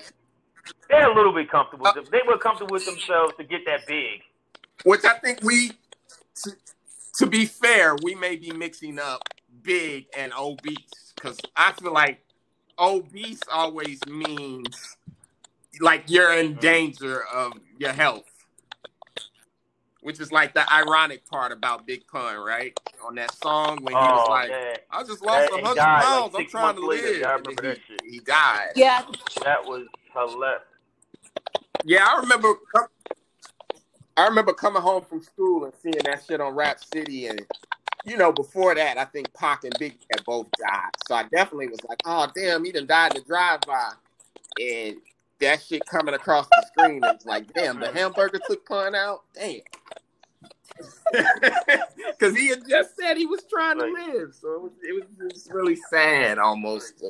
Because you damn near want to say, and I think that's the thing with the show, right? Is like if you're that big and you're not trying to move, there's almost no stress on your heart because it's like, well, I'm only taking 40 steps in a day to the refrigerator and back.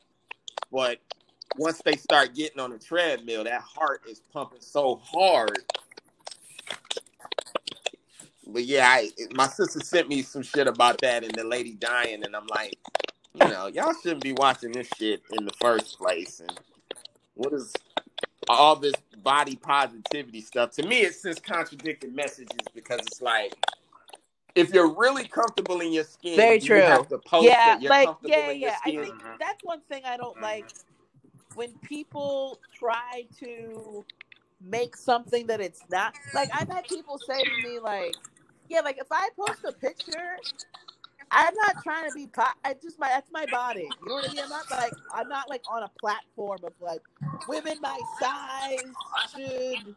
I'm not gonna do that because I don't. It takes too much energy, and I don't care that much. You know what I mean? Like I, I do feel like representation is important, but it doesn't have to be a platform. Like I've had people say to me like, "Oh yeah, Christiana," or describe me to other people like Christiana's very sex positive. I'm like, no, I'm just horny.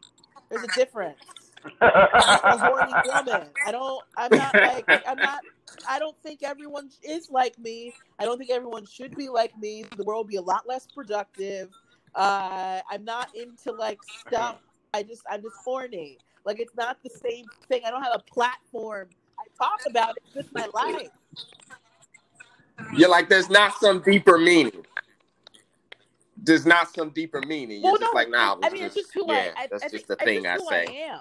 I'm not. That, actually, that's one thing I will say that's interesting about being who I am as a comedian, as a black female, because I do have a lot of even throughout the quarantine, I a lot of women comics, white women, do talk to me about their sex lives. And once again, it's like I don't care. I I, I don't. Uh-huh. It's a friend, and then I and I because I I've talked to comics and been like, you sound tense. It's like you need to get some dick or have sex, right? Report back. That's different. I mean, it's like we're in a yeah. pandemic, and somebody will be like, "I've got a story for you," and I'm like, "Does this involve me sucking a dick? Because I don't care. Like, I don't, I don't understand why all of these people think that right interested in their sex lives, but I do feel like it's a thing where number one, uh, black women we are leaned on a lot for emotional support by men and by white women. Uh, mm. and I also feel like they probably can't tell their other friends, so they talk to me about it. I'm just like, okay, well, okay, so you had one night like the way I've been living the past I don't know, 15 years of my life. Congratulations. You know what I mean? Like I'm like I'm like, oh, what do you want from me? Emo- you're an you're yeah. an emotional treasure well, I'm not. like Especially during quarantine. I'm just like No, not you, but I'm saying that's how they try to look at you like, oh, I can offload my shit on this bitch. And they're like, you like what? Yeah, you you become the counselor or whatever, and it's yeah, like, I don't care. Yo, also, cool, like, but I didn't sign up for up that. I'm like, uh, there's a lot going on right now. I mean, there's protests, there's people dying, you know, like nobody, and it's not because it's not a two way street. It's like, well, if I don't hit you up every time. I get uh-huh. dick, why do you think I care when you do? Like, I, we're not, we don't have that type right. of friendship. Uh,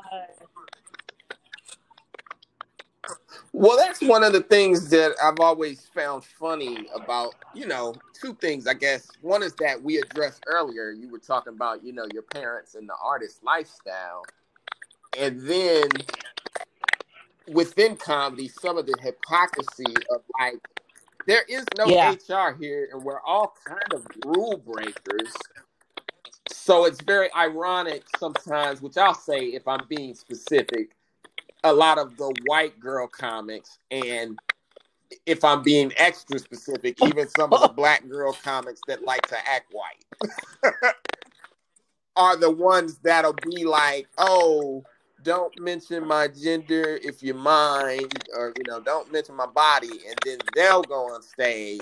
And so I've been working in a sex dungeon for 15 years. Yeah, last week a man shitted on me, and then it's just like, well, Yeah, what was I all guess of that you know off stage? I guess that's a thing you know? there should be maybe more of a conversation for you to understand. I don't. I don't.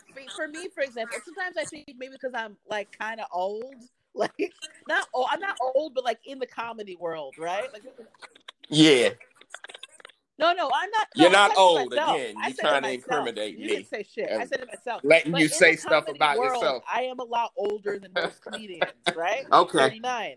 So sometimes I'm like, is this is this because I'm an old bitch? And I'm Right. just like glad someone's not like, hey, this old bitch is coming to stage. You know what I mean? Like, I don't want sometimes I don't understand the psychology, but that's why if there is something like that, I would take it a step further to explain. So that way someone understands. So you're not like, Okay, okay, yeah, yeah, yeah. do that. And I mean, also, why don't you want me to? Obviously, I.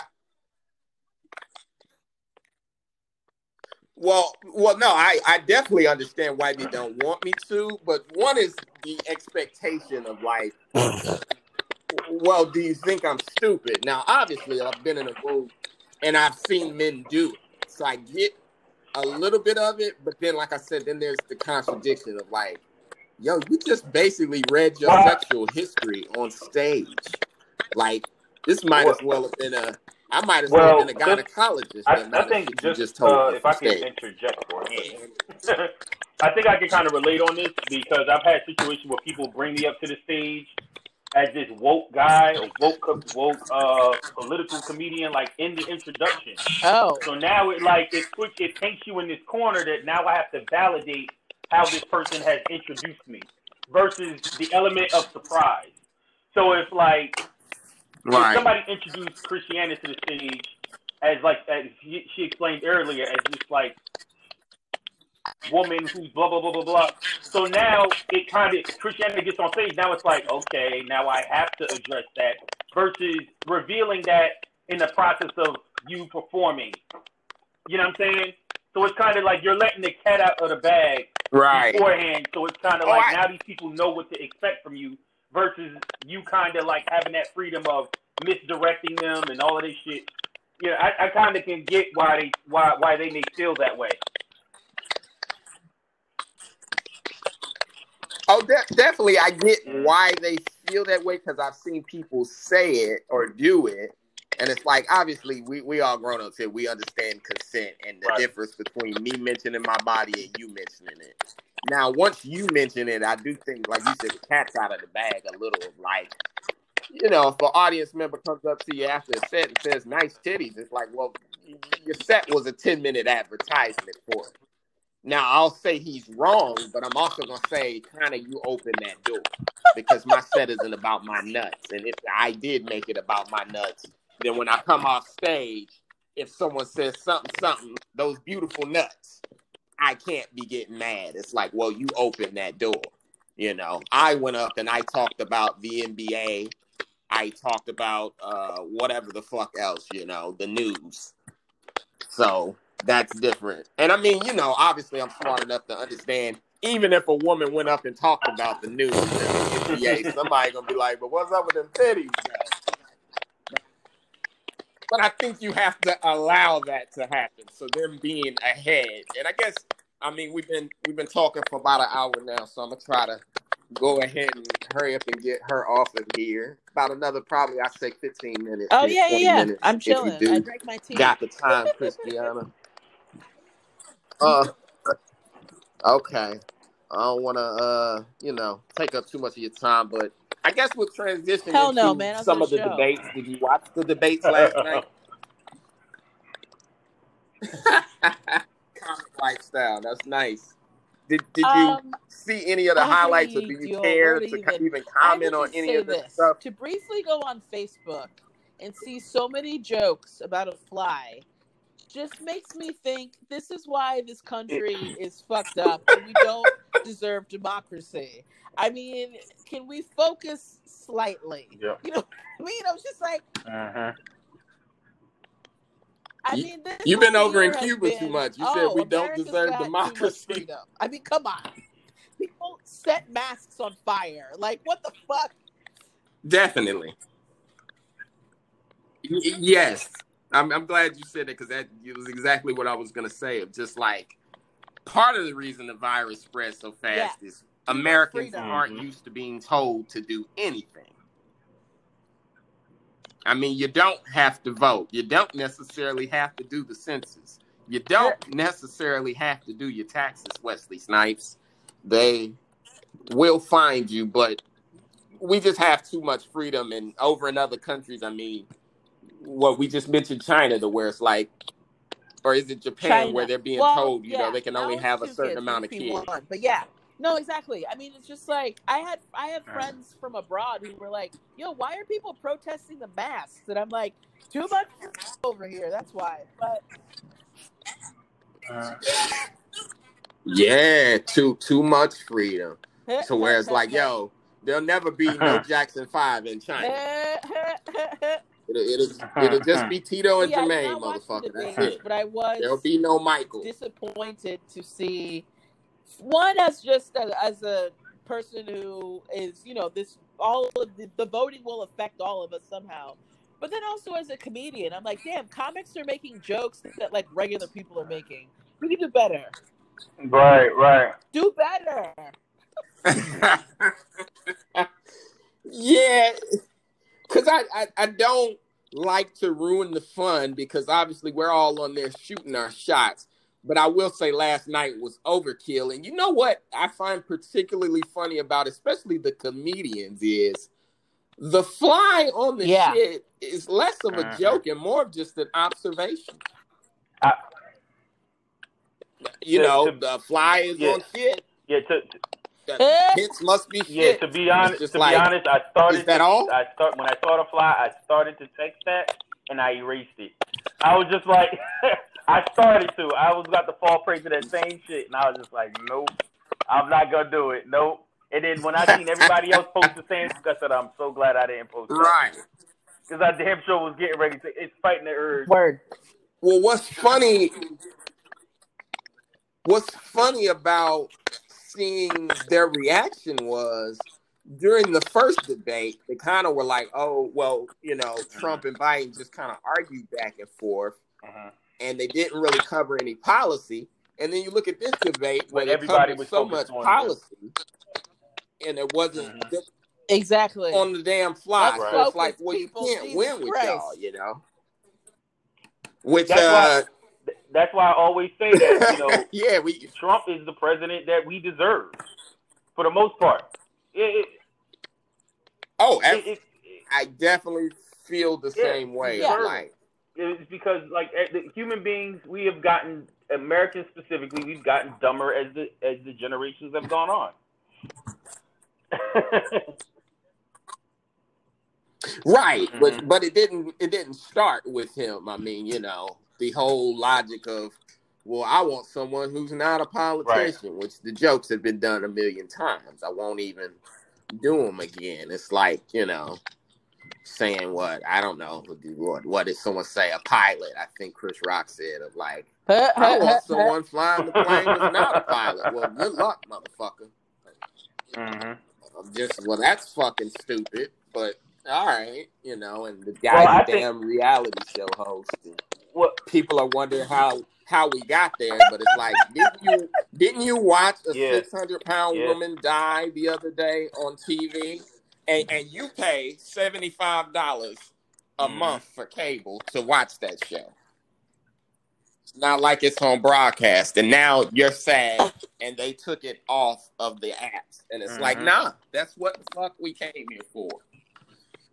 So Yeah, yeah, it's like people are in denial exactly. of who they are and who It's we denial are. of You who know? we are as a We- society. Yeah.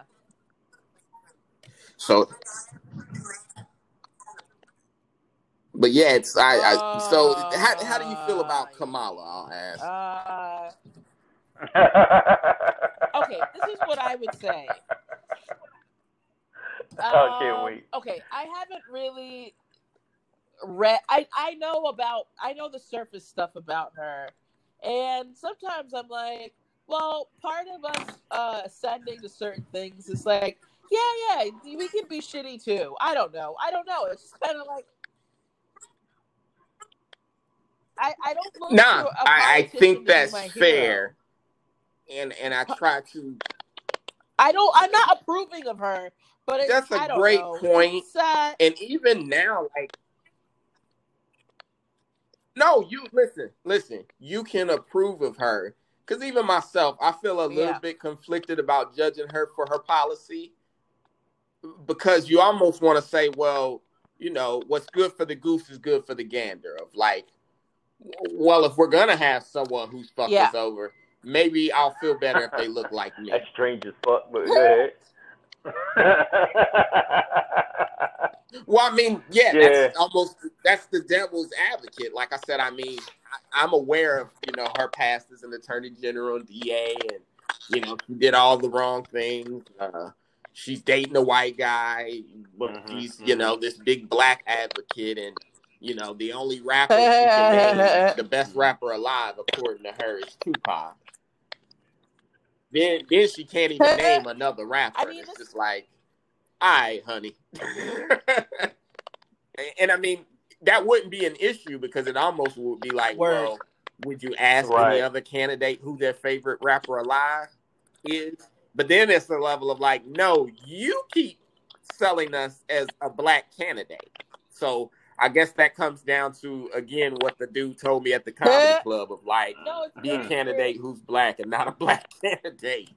It's very. What I the mean, even, fuck are you I doing on the Breakfast Obama, people Club? would say like Obama's dropping drones. I'm like, he's still in charge of America. Like, what did you expect? I don't understand. Mm-hmm. You know, but it's like that's the standard of like, well, if you're black, you're supposed to. Right. Where it's We're- like, it's still in it's still in the context of what is expected for someone through the lens and the prism of a white person. It's still like, well, Mm. if you're doing this, you're supposed to do it right.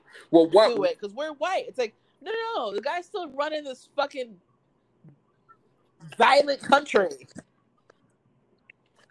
Yeah, and that double standard of of if you didn't, then they'll say, see, Yeah. that's why we don't hire them, and it Mm. becomes that whole thing. So it, it definitely is a trick bag. Which, like I said, I'm conflicted for more than one reason. One is she's beautiful, and I'm just looking at her like, God, you beautiful evil bitch, you. you know what? What?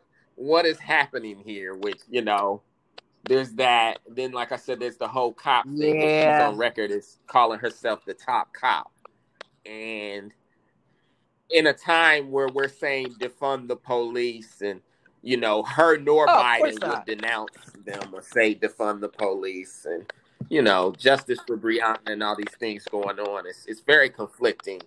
I've kind of already been very public about the fact that I'm not voting. So there's that.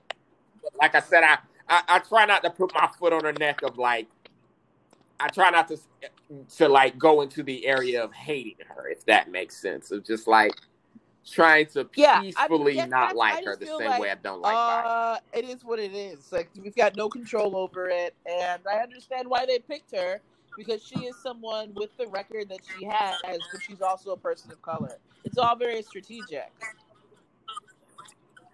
Yeah. Oh yeah, definitely. It's like when uh what's Oh, his Bush. face? Who was it? Oh, no, brought that's right, out sorry. Sarah Palin. Shit Yeah. is slipping my mind now. Was it Mitt Romney? McCain. Yeah. And it was almost just like a, Yeah, a counter exactly. move of, oh, Mhm. you got a And black a, guy, and a down I got a woman woman. at that. I can oh see my Russia God, from my yo. She was such a backyard. fucking airhead. Girl, what? we don't know where you pulled this girl from, but but again, I guess that becomes one of them. Uh, give me a politician who's a woman. Yeah, And I can at least say that about Kamala. She's qualified. You but know. that's the kind of However, shit you I have to feel to about the qualify to be vice president. Mm. Yeah. Yeah, it's a it's some a dirty game, and I mean, me and Ibrahim have already addressed it on here. A level of like, anytime people present the lesser of two evils, I'm like, well, the question for me is, why are you evil?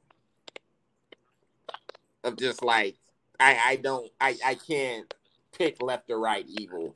I, am not fucking with evil, so I try not to yeah. even participate anymore, and that's just kind of where I'm at with it. But like I said, I'm conflicted by her because it's like, ah, I wanna. You got all the right credentials, but in these times and the things we're going for, and I and I'm trying not to be Bernie Sanders unrealistic. Oh, we're gonna do free college and free health care, and we're gonna let everybody out of prison and send them to Africa. Like what?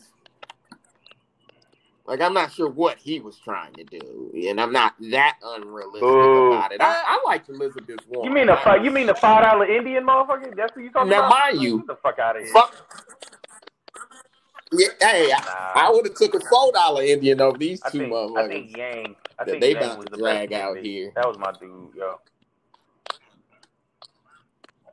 Yo, but this the shit that be bugging me out about wild young. They always complain about nominating. Uh, uh, uh, oh, we need to get these old white men out of here. We need to get these old white men. And who the fuck did they nominate? They nominated an old white guy to go up against another old white guy. It's like they fuck out of two sides of their fucking neck. It's like here you you had a young, you had a young, uh, savvy, uh, uh, uh Asian candidate, Asian American candidate, who was with whose policies, every everything that he talked about came to uh, fruition during this pandemic. Yeah, a little bit, but but it's one of those things that like, and I mean that's why it's always funny, you know. What was it? Uh, we live in a post-racial yeah. society after yeah. Obama. That's one like, really it. one. Obama was the finishing one? move. Get the fuck out of here, man. Right. And it's oh, like exactly. almost no, it was almost yeah. like a pity move. Like we gave you one, shut the fuck up now. So yeah, it becomes one of those things, which I mean, like I was saying in the first one, I mean, I, I thought nobody could be stand back and stand by, but hmm. then a goddamn fly showed up last night and and like you said, I was a little amazed hey, by how hey, how real quick, we before you talk about the stand back and stand by, did you ever go and look up the Proud Boys? Did you ever go like look no. them up?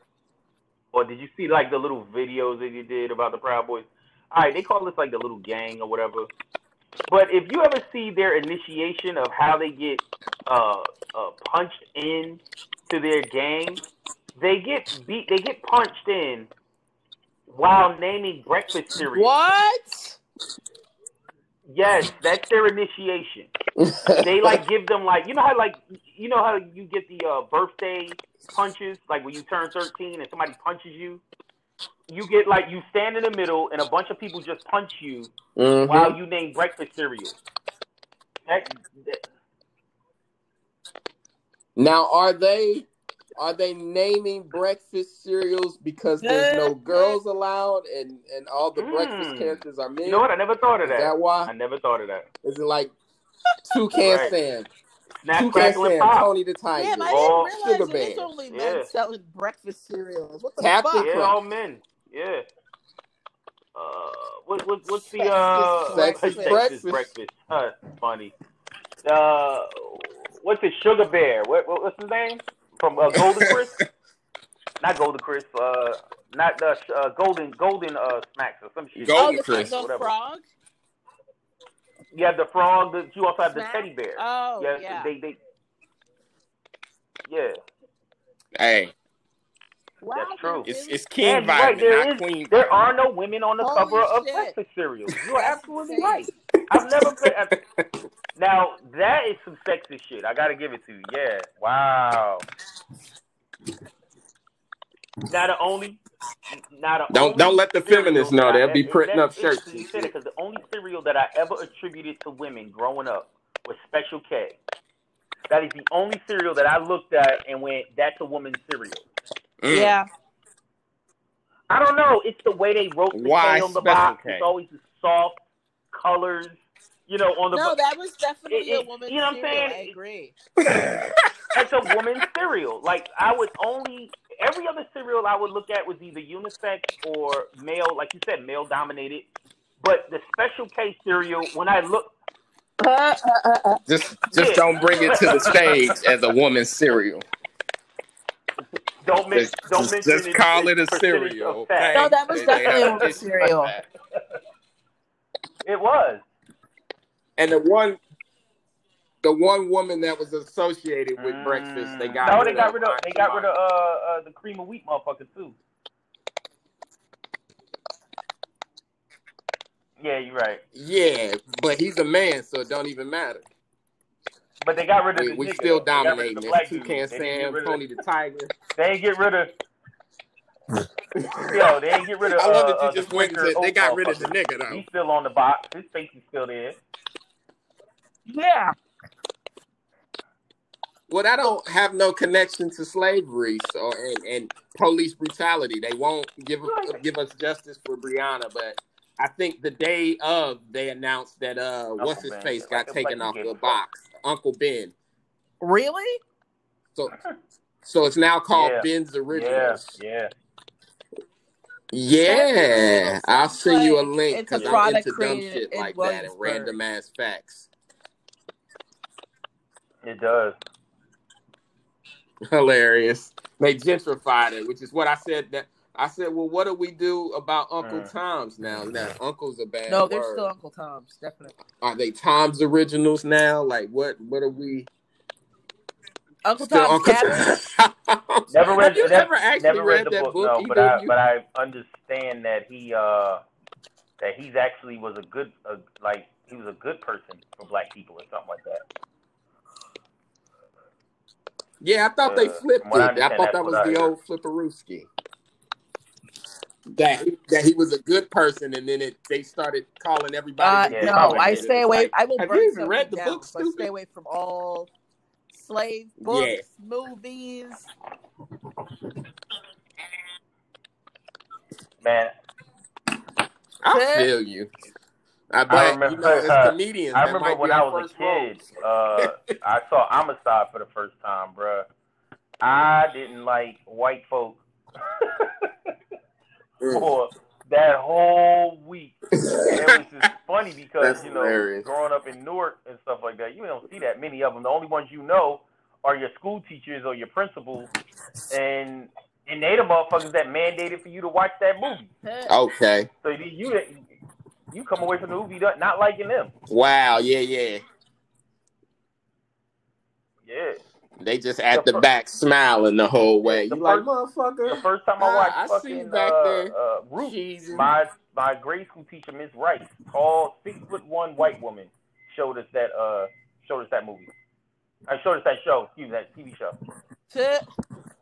Damn, your Yeah, six teacher one. was a Oh, WNBA She player. used, to, she used to always tell us about how she was single too. It was so so- sad. which I was trying to get into those uh some of those new shows, you know, and like she was saying, it's all you know. Uh, what did I watch? Oh, I watched Mhm. two episodes of Lovecraft Country, which I gotta. I was kind of excited about it because I said, okay, black people and monsters. Then I watched the first movie, like, yo, we don't get a lot of chances at monsters. Usually, it's some messed Mhm. up shit, leprechaun in the hood or some bullshit. So I said, okay, we got some sci-fi going. And I turned it on, you know, and sure enough, it was, Mhm. you know, set in like the 1950s. So of course, it's racism. Jim It Crow was- racism. if I had to describe it, it was uh, Jim Crow meets Resident. To where I'm just like, God damn! Even with Yeah. monsters, we got to be Yeah, well, with I, it's go ahead. the white people the white people were more distracted by the black people than they were the monsters to where it was just like ah, Nah, I mean damn, you should finish it because it's, show, it's- but what I found uh because my wife my wife and my daughter watch it. I haven't watched an episode yet, but I went and looked it up because I like to look at the origin story of different shows and shit like that. And it's based on a book that was only written in 2016. Huh. And yeah, the guy wrote it for the very purpose of it being picked up by a uh, TV station, a t- uh, cable uh, station or whatever, for it to be made into a series. So, and it's written by white dudes too. And that's in the point, in the, the part you point out is actually the whole point of, Right. of the book is that racism, you know, the, the white people are more captivated or more um, enamored by the black people and our rights or whatever than they are by the monsters that's in here. It's like racism. the, the monsters are like a microcosm of the microcosm of racism and how white people look at racism. Yeah. It, it, it, Right. Okay. it's a, so that's it's a supposed motif. to be like yeah, it's a motif. It's a racism recurring in the, in the series or in the book. Where the monster, yeah. Yeah, I'm gonna keep watching it. I mean, it, it was it seemed decent, and like I said, I was happy. I'm happy as a black person. Word up. Story Now that don't involve crack Right. or slavery or the cops. But once I saw it involved Mhm. the, the old slave, I'm like, God damn. Which I'll, I'll ask y'all this, and then I think I'll let y'all get the hell off here because we approaching 90. But uh, as we were talking about slavery, it, it occurred to me today. I saw somebody was tweeting about being whooped as a child and relating it back to slavery. And I mean, I gotta say, as a non-parent, I'm pro ass Mhm. whooping. My parents had five kids. My parents had Mhm. five. They just didn't have time, you know, to discipline all of us and to keep saying stop doing this or stop doing this. So I get it. I don't feel like I need no counseling. I don't feel like that came from slavery. But I keep seeing black people talk about, oh, well, that came from slavery, and you know, it's because we were slaves, which made me think of like, yo, well, what about Hispanic people? I've seen them whoop ass. Is it remember the Alamo Well, time? they Is they that went why through their own they whooped their depending on where they're just like, from. what's they their went through their own slavery. If they're from the Caribbean, hmm but I would Yeah. just say, um, I mean, I think there's a difference between spankings, whoopings, and getting beat. And abuse. Like if Mhm. like you shouldn't Mhm. be beating your kids. Hmm. Yeah. Right. Oh, a- absolutely. Which I mean, we've been laughing about the NBA finals, and uh, I don't know if you're familiar, but LeBron's oldest son, Bronny, I Uh-huh. guess, was smoking weed on Instagram. And I mean, he's like 15, so it's just like whatever. Nobody really cares.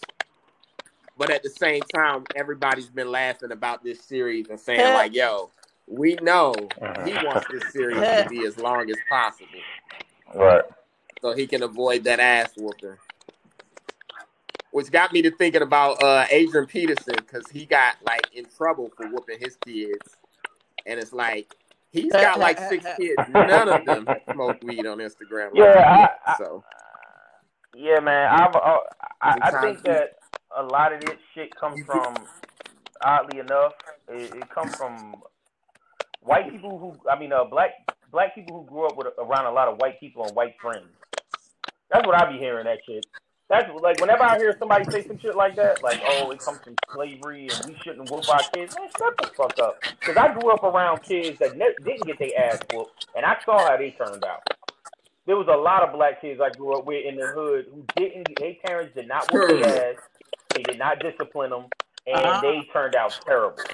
Where and they used to do shit when the parent wasn't around. That I that what kept me from doing it was if my mother or my grandfather or somebody, my uncle, whoever saw me do what you just did, I would get my ass whooped.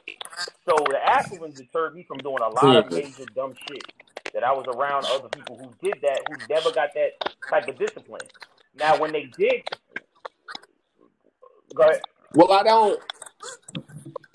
I don't think it's a um. I don't think it's a direct correlate. I I think it's correlated. I don't think it's direct. Meaning Listen, there are plenty of people Listen, who got white their ass whooped that beat go to prison. But but do they but do they know why? though? I, I think at a Oh yeah, they definitely do. Yeah. Right. But I just always think it's silly that, you know, we blame everything on slavery. And I mean, most things in America are because of it. Word. I, I'll say that much. But at a certain point, it's like, how, Word how up. long do we keep? like, come on, we in our fifth generation now. Really? Is that? Why? Or maybe you just bad and need to sit the fuck down somewhere. so there's that. Uh, we'll wrap it up on this. I know I ask everybody that comes through, Christiana. I asked you, like, you know, bring us a fight Oh, story. yes. Time, The the last time you had to turn up on a into, motherfucker and stand up for yourself. My friend Mike, we've known since high school.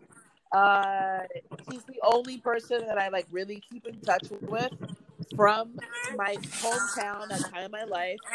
And so I wrote a joke, and I've written jokes before that reference him. And I wrote a joke about uh, how I don't believe in science because, well, I don't trust scientists in terms of the vaccine. I don't trust scientists because the only scientist I know is him, and how he is an astrophysicist but couldn't determine when pork roll was invented, which is a Jersey food, right? And and so that's that's basically the gist of the joke. And he got very Okay. upset with me and said, "Do not say my name on stage," uh, which I have before. You know, so it's like I was like, "What?" He's like, "Don't say my name on stage.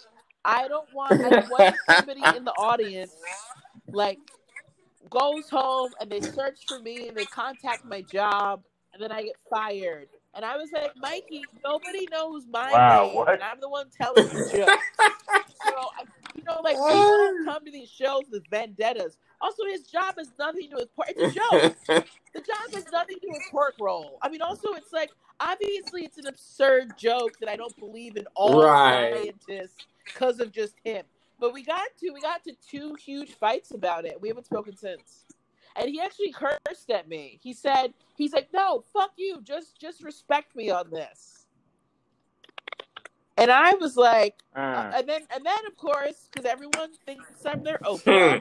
uh, he called me for like because he was anxious about something, and I said to him, "I said, are we not going to address the last conversation we had where you cursed at me?" And he's like, "No, I think I was." Of course I did. I don't fuck around.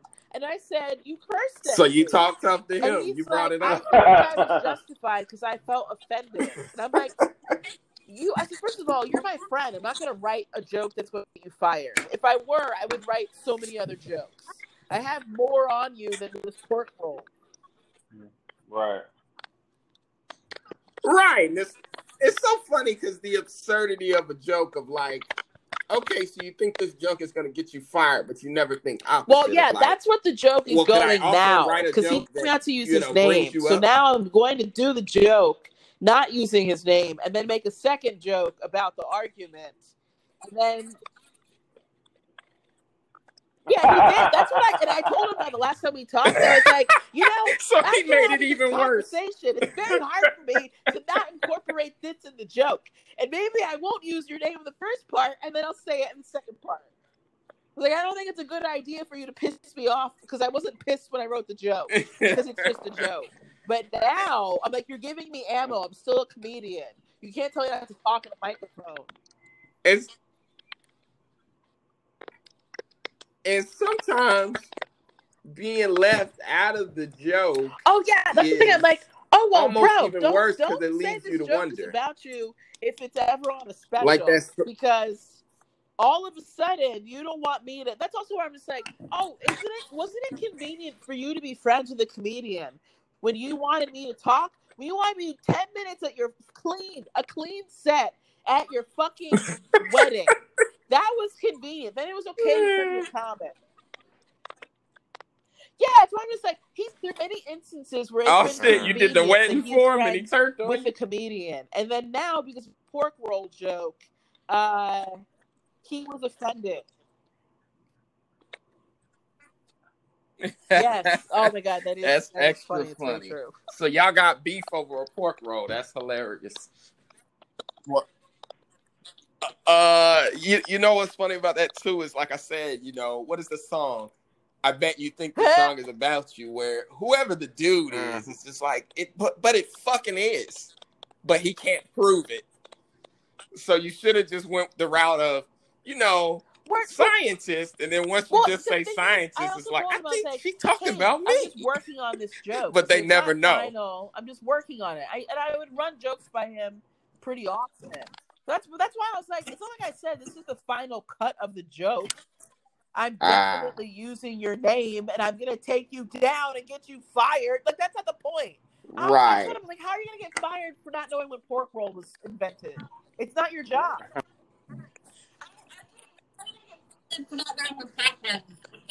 Yeah, it doesn't. And like I said, I always find it funny that people think of jokes as so bad and they try to like ban us from doing certain jokes. And it's like, well, whatever power you think in the negative, it also has to have the positive power, right? Of like, like how people say video games. Oh, mm-hmm. well, my son, you know, may become a school shooter because he was playing Grand Theft Auto. But people never say, "Oh, well, my son was." Or uh, my son playing these the video games game and shoot actual a boxer. people.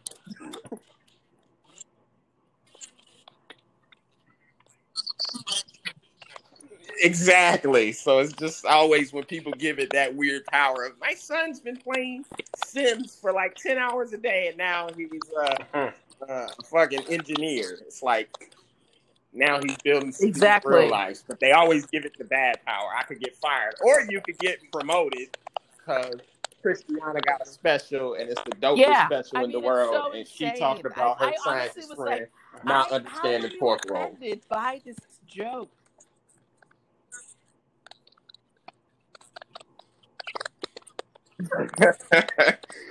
Right. You should have thrown that card at him. Like, there aren't any woman serial characters, okay? Life's way motherfucking harder than people mentioning you during a pork roll. It's not Yo. even like I. That's That's crazy. Now, now I gotta be like, yo, send me that joke. I want to see. There's nothing in there that's salacious. There's nothing in there that get like, I just gave it to you. That's like, it. Once I told I was like, you he think, I said, playing you with know me, how much 'cause I'd have how been much like, things motherfucker, you I got a lot of that would get you scientist actually friends. Fired. This is very innocent.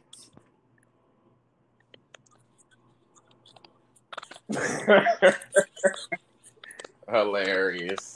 That's funny, but I'm I'm glad you stood up for yourself. Are you sometimes when you gotta cuss out a man, are you like aware of like, oh, um, I, I I, gotta mean, like my whole life line of mode like is trying can not say to get something and it could murdered become physical. and or punched in the face. And there are times where I'll, I've said things to men that I'm like, ooh, that might be the time. You might get punched for that. Uh,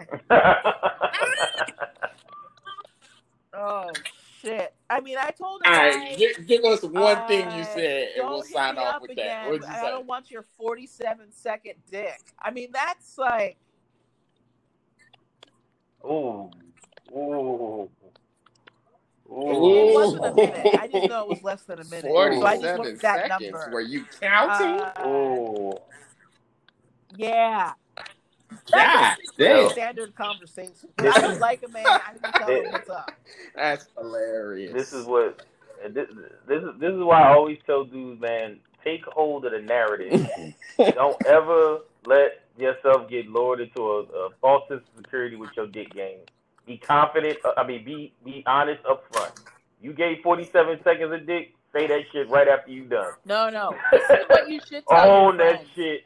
Jerk off. Yeah, definitely fuck tell. with. Oh, definitely tell him. No, that, that's the real advice. You jerk off and then come That's see hilarious. because you'll last longer. Yeah. That's better advice.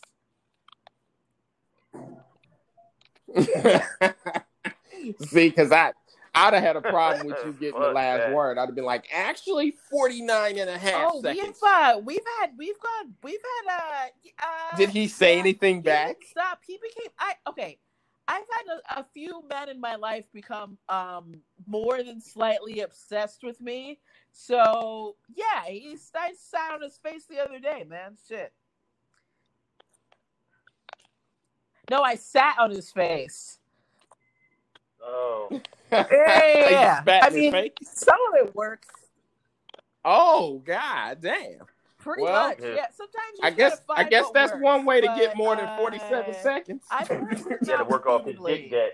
He's annoying.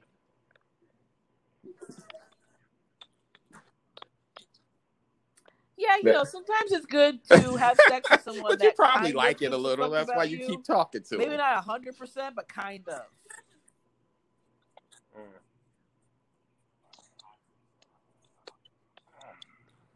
Yeah, I don't think anybody wants anybody that's totally obsessed like fucking Urkel was for Laura. me. This has been But uh, this has been dope. Uh, thanks for doing this. Oh, yeah. uh, Well, appreciate you coming on and no news. tell though. tell the people where Uh, they no, can find uh, you at. No, you can find me on Instagram at incomparable MSC.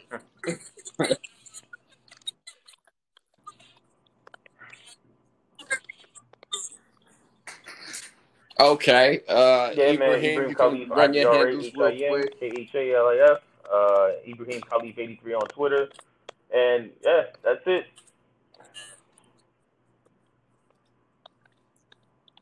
And myself at I am Phil Hunt per usual, funnyphil.com. Thanks Thank for you. listening.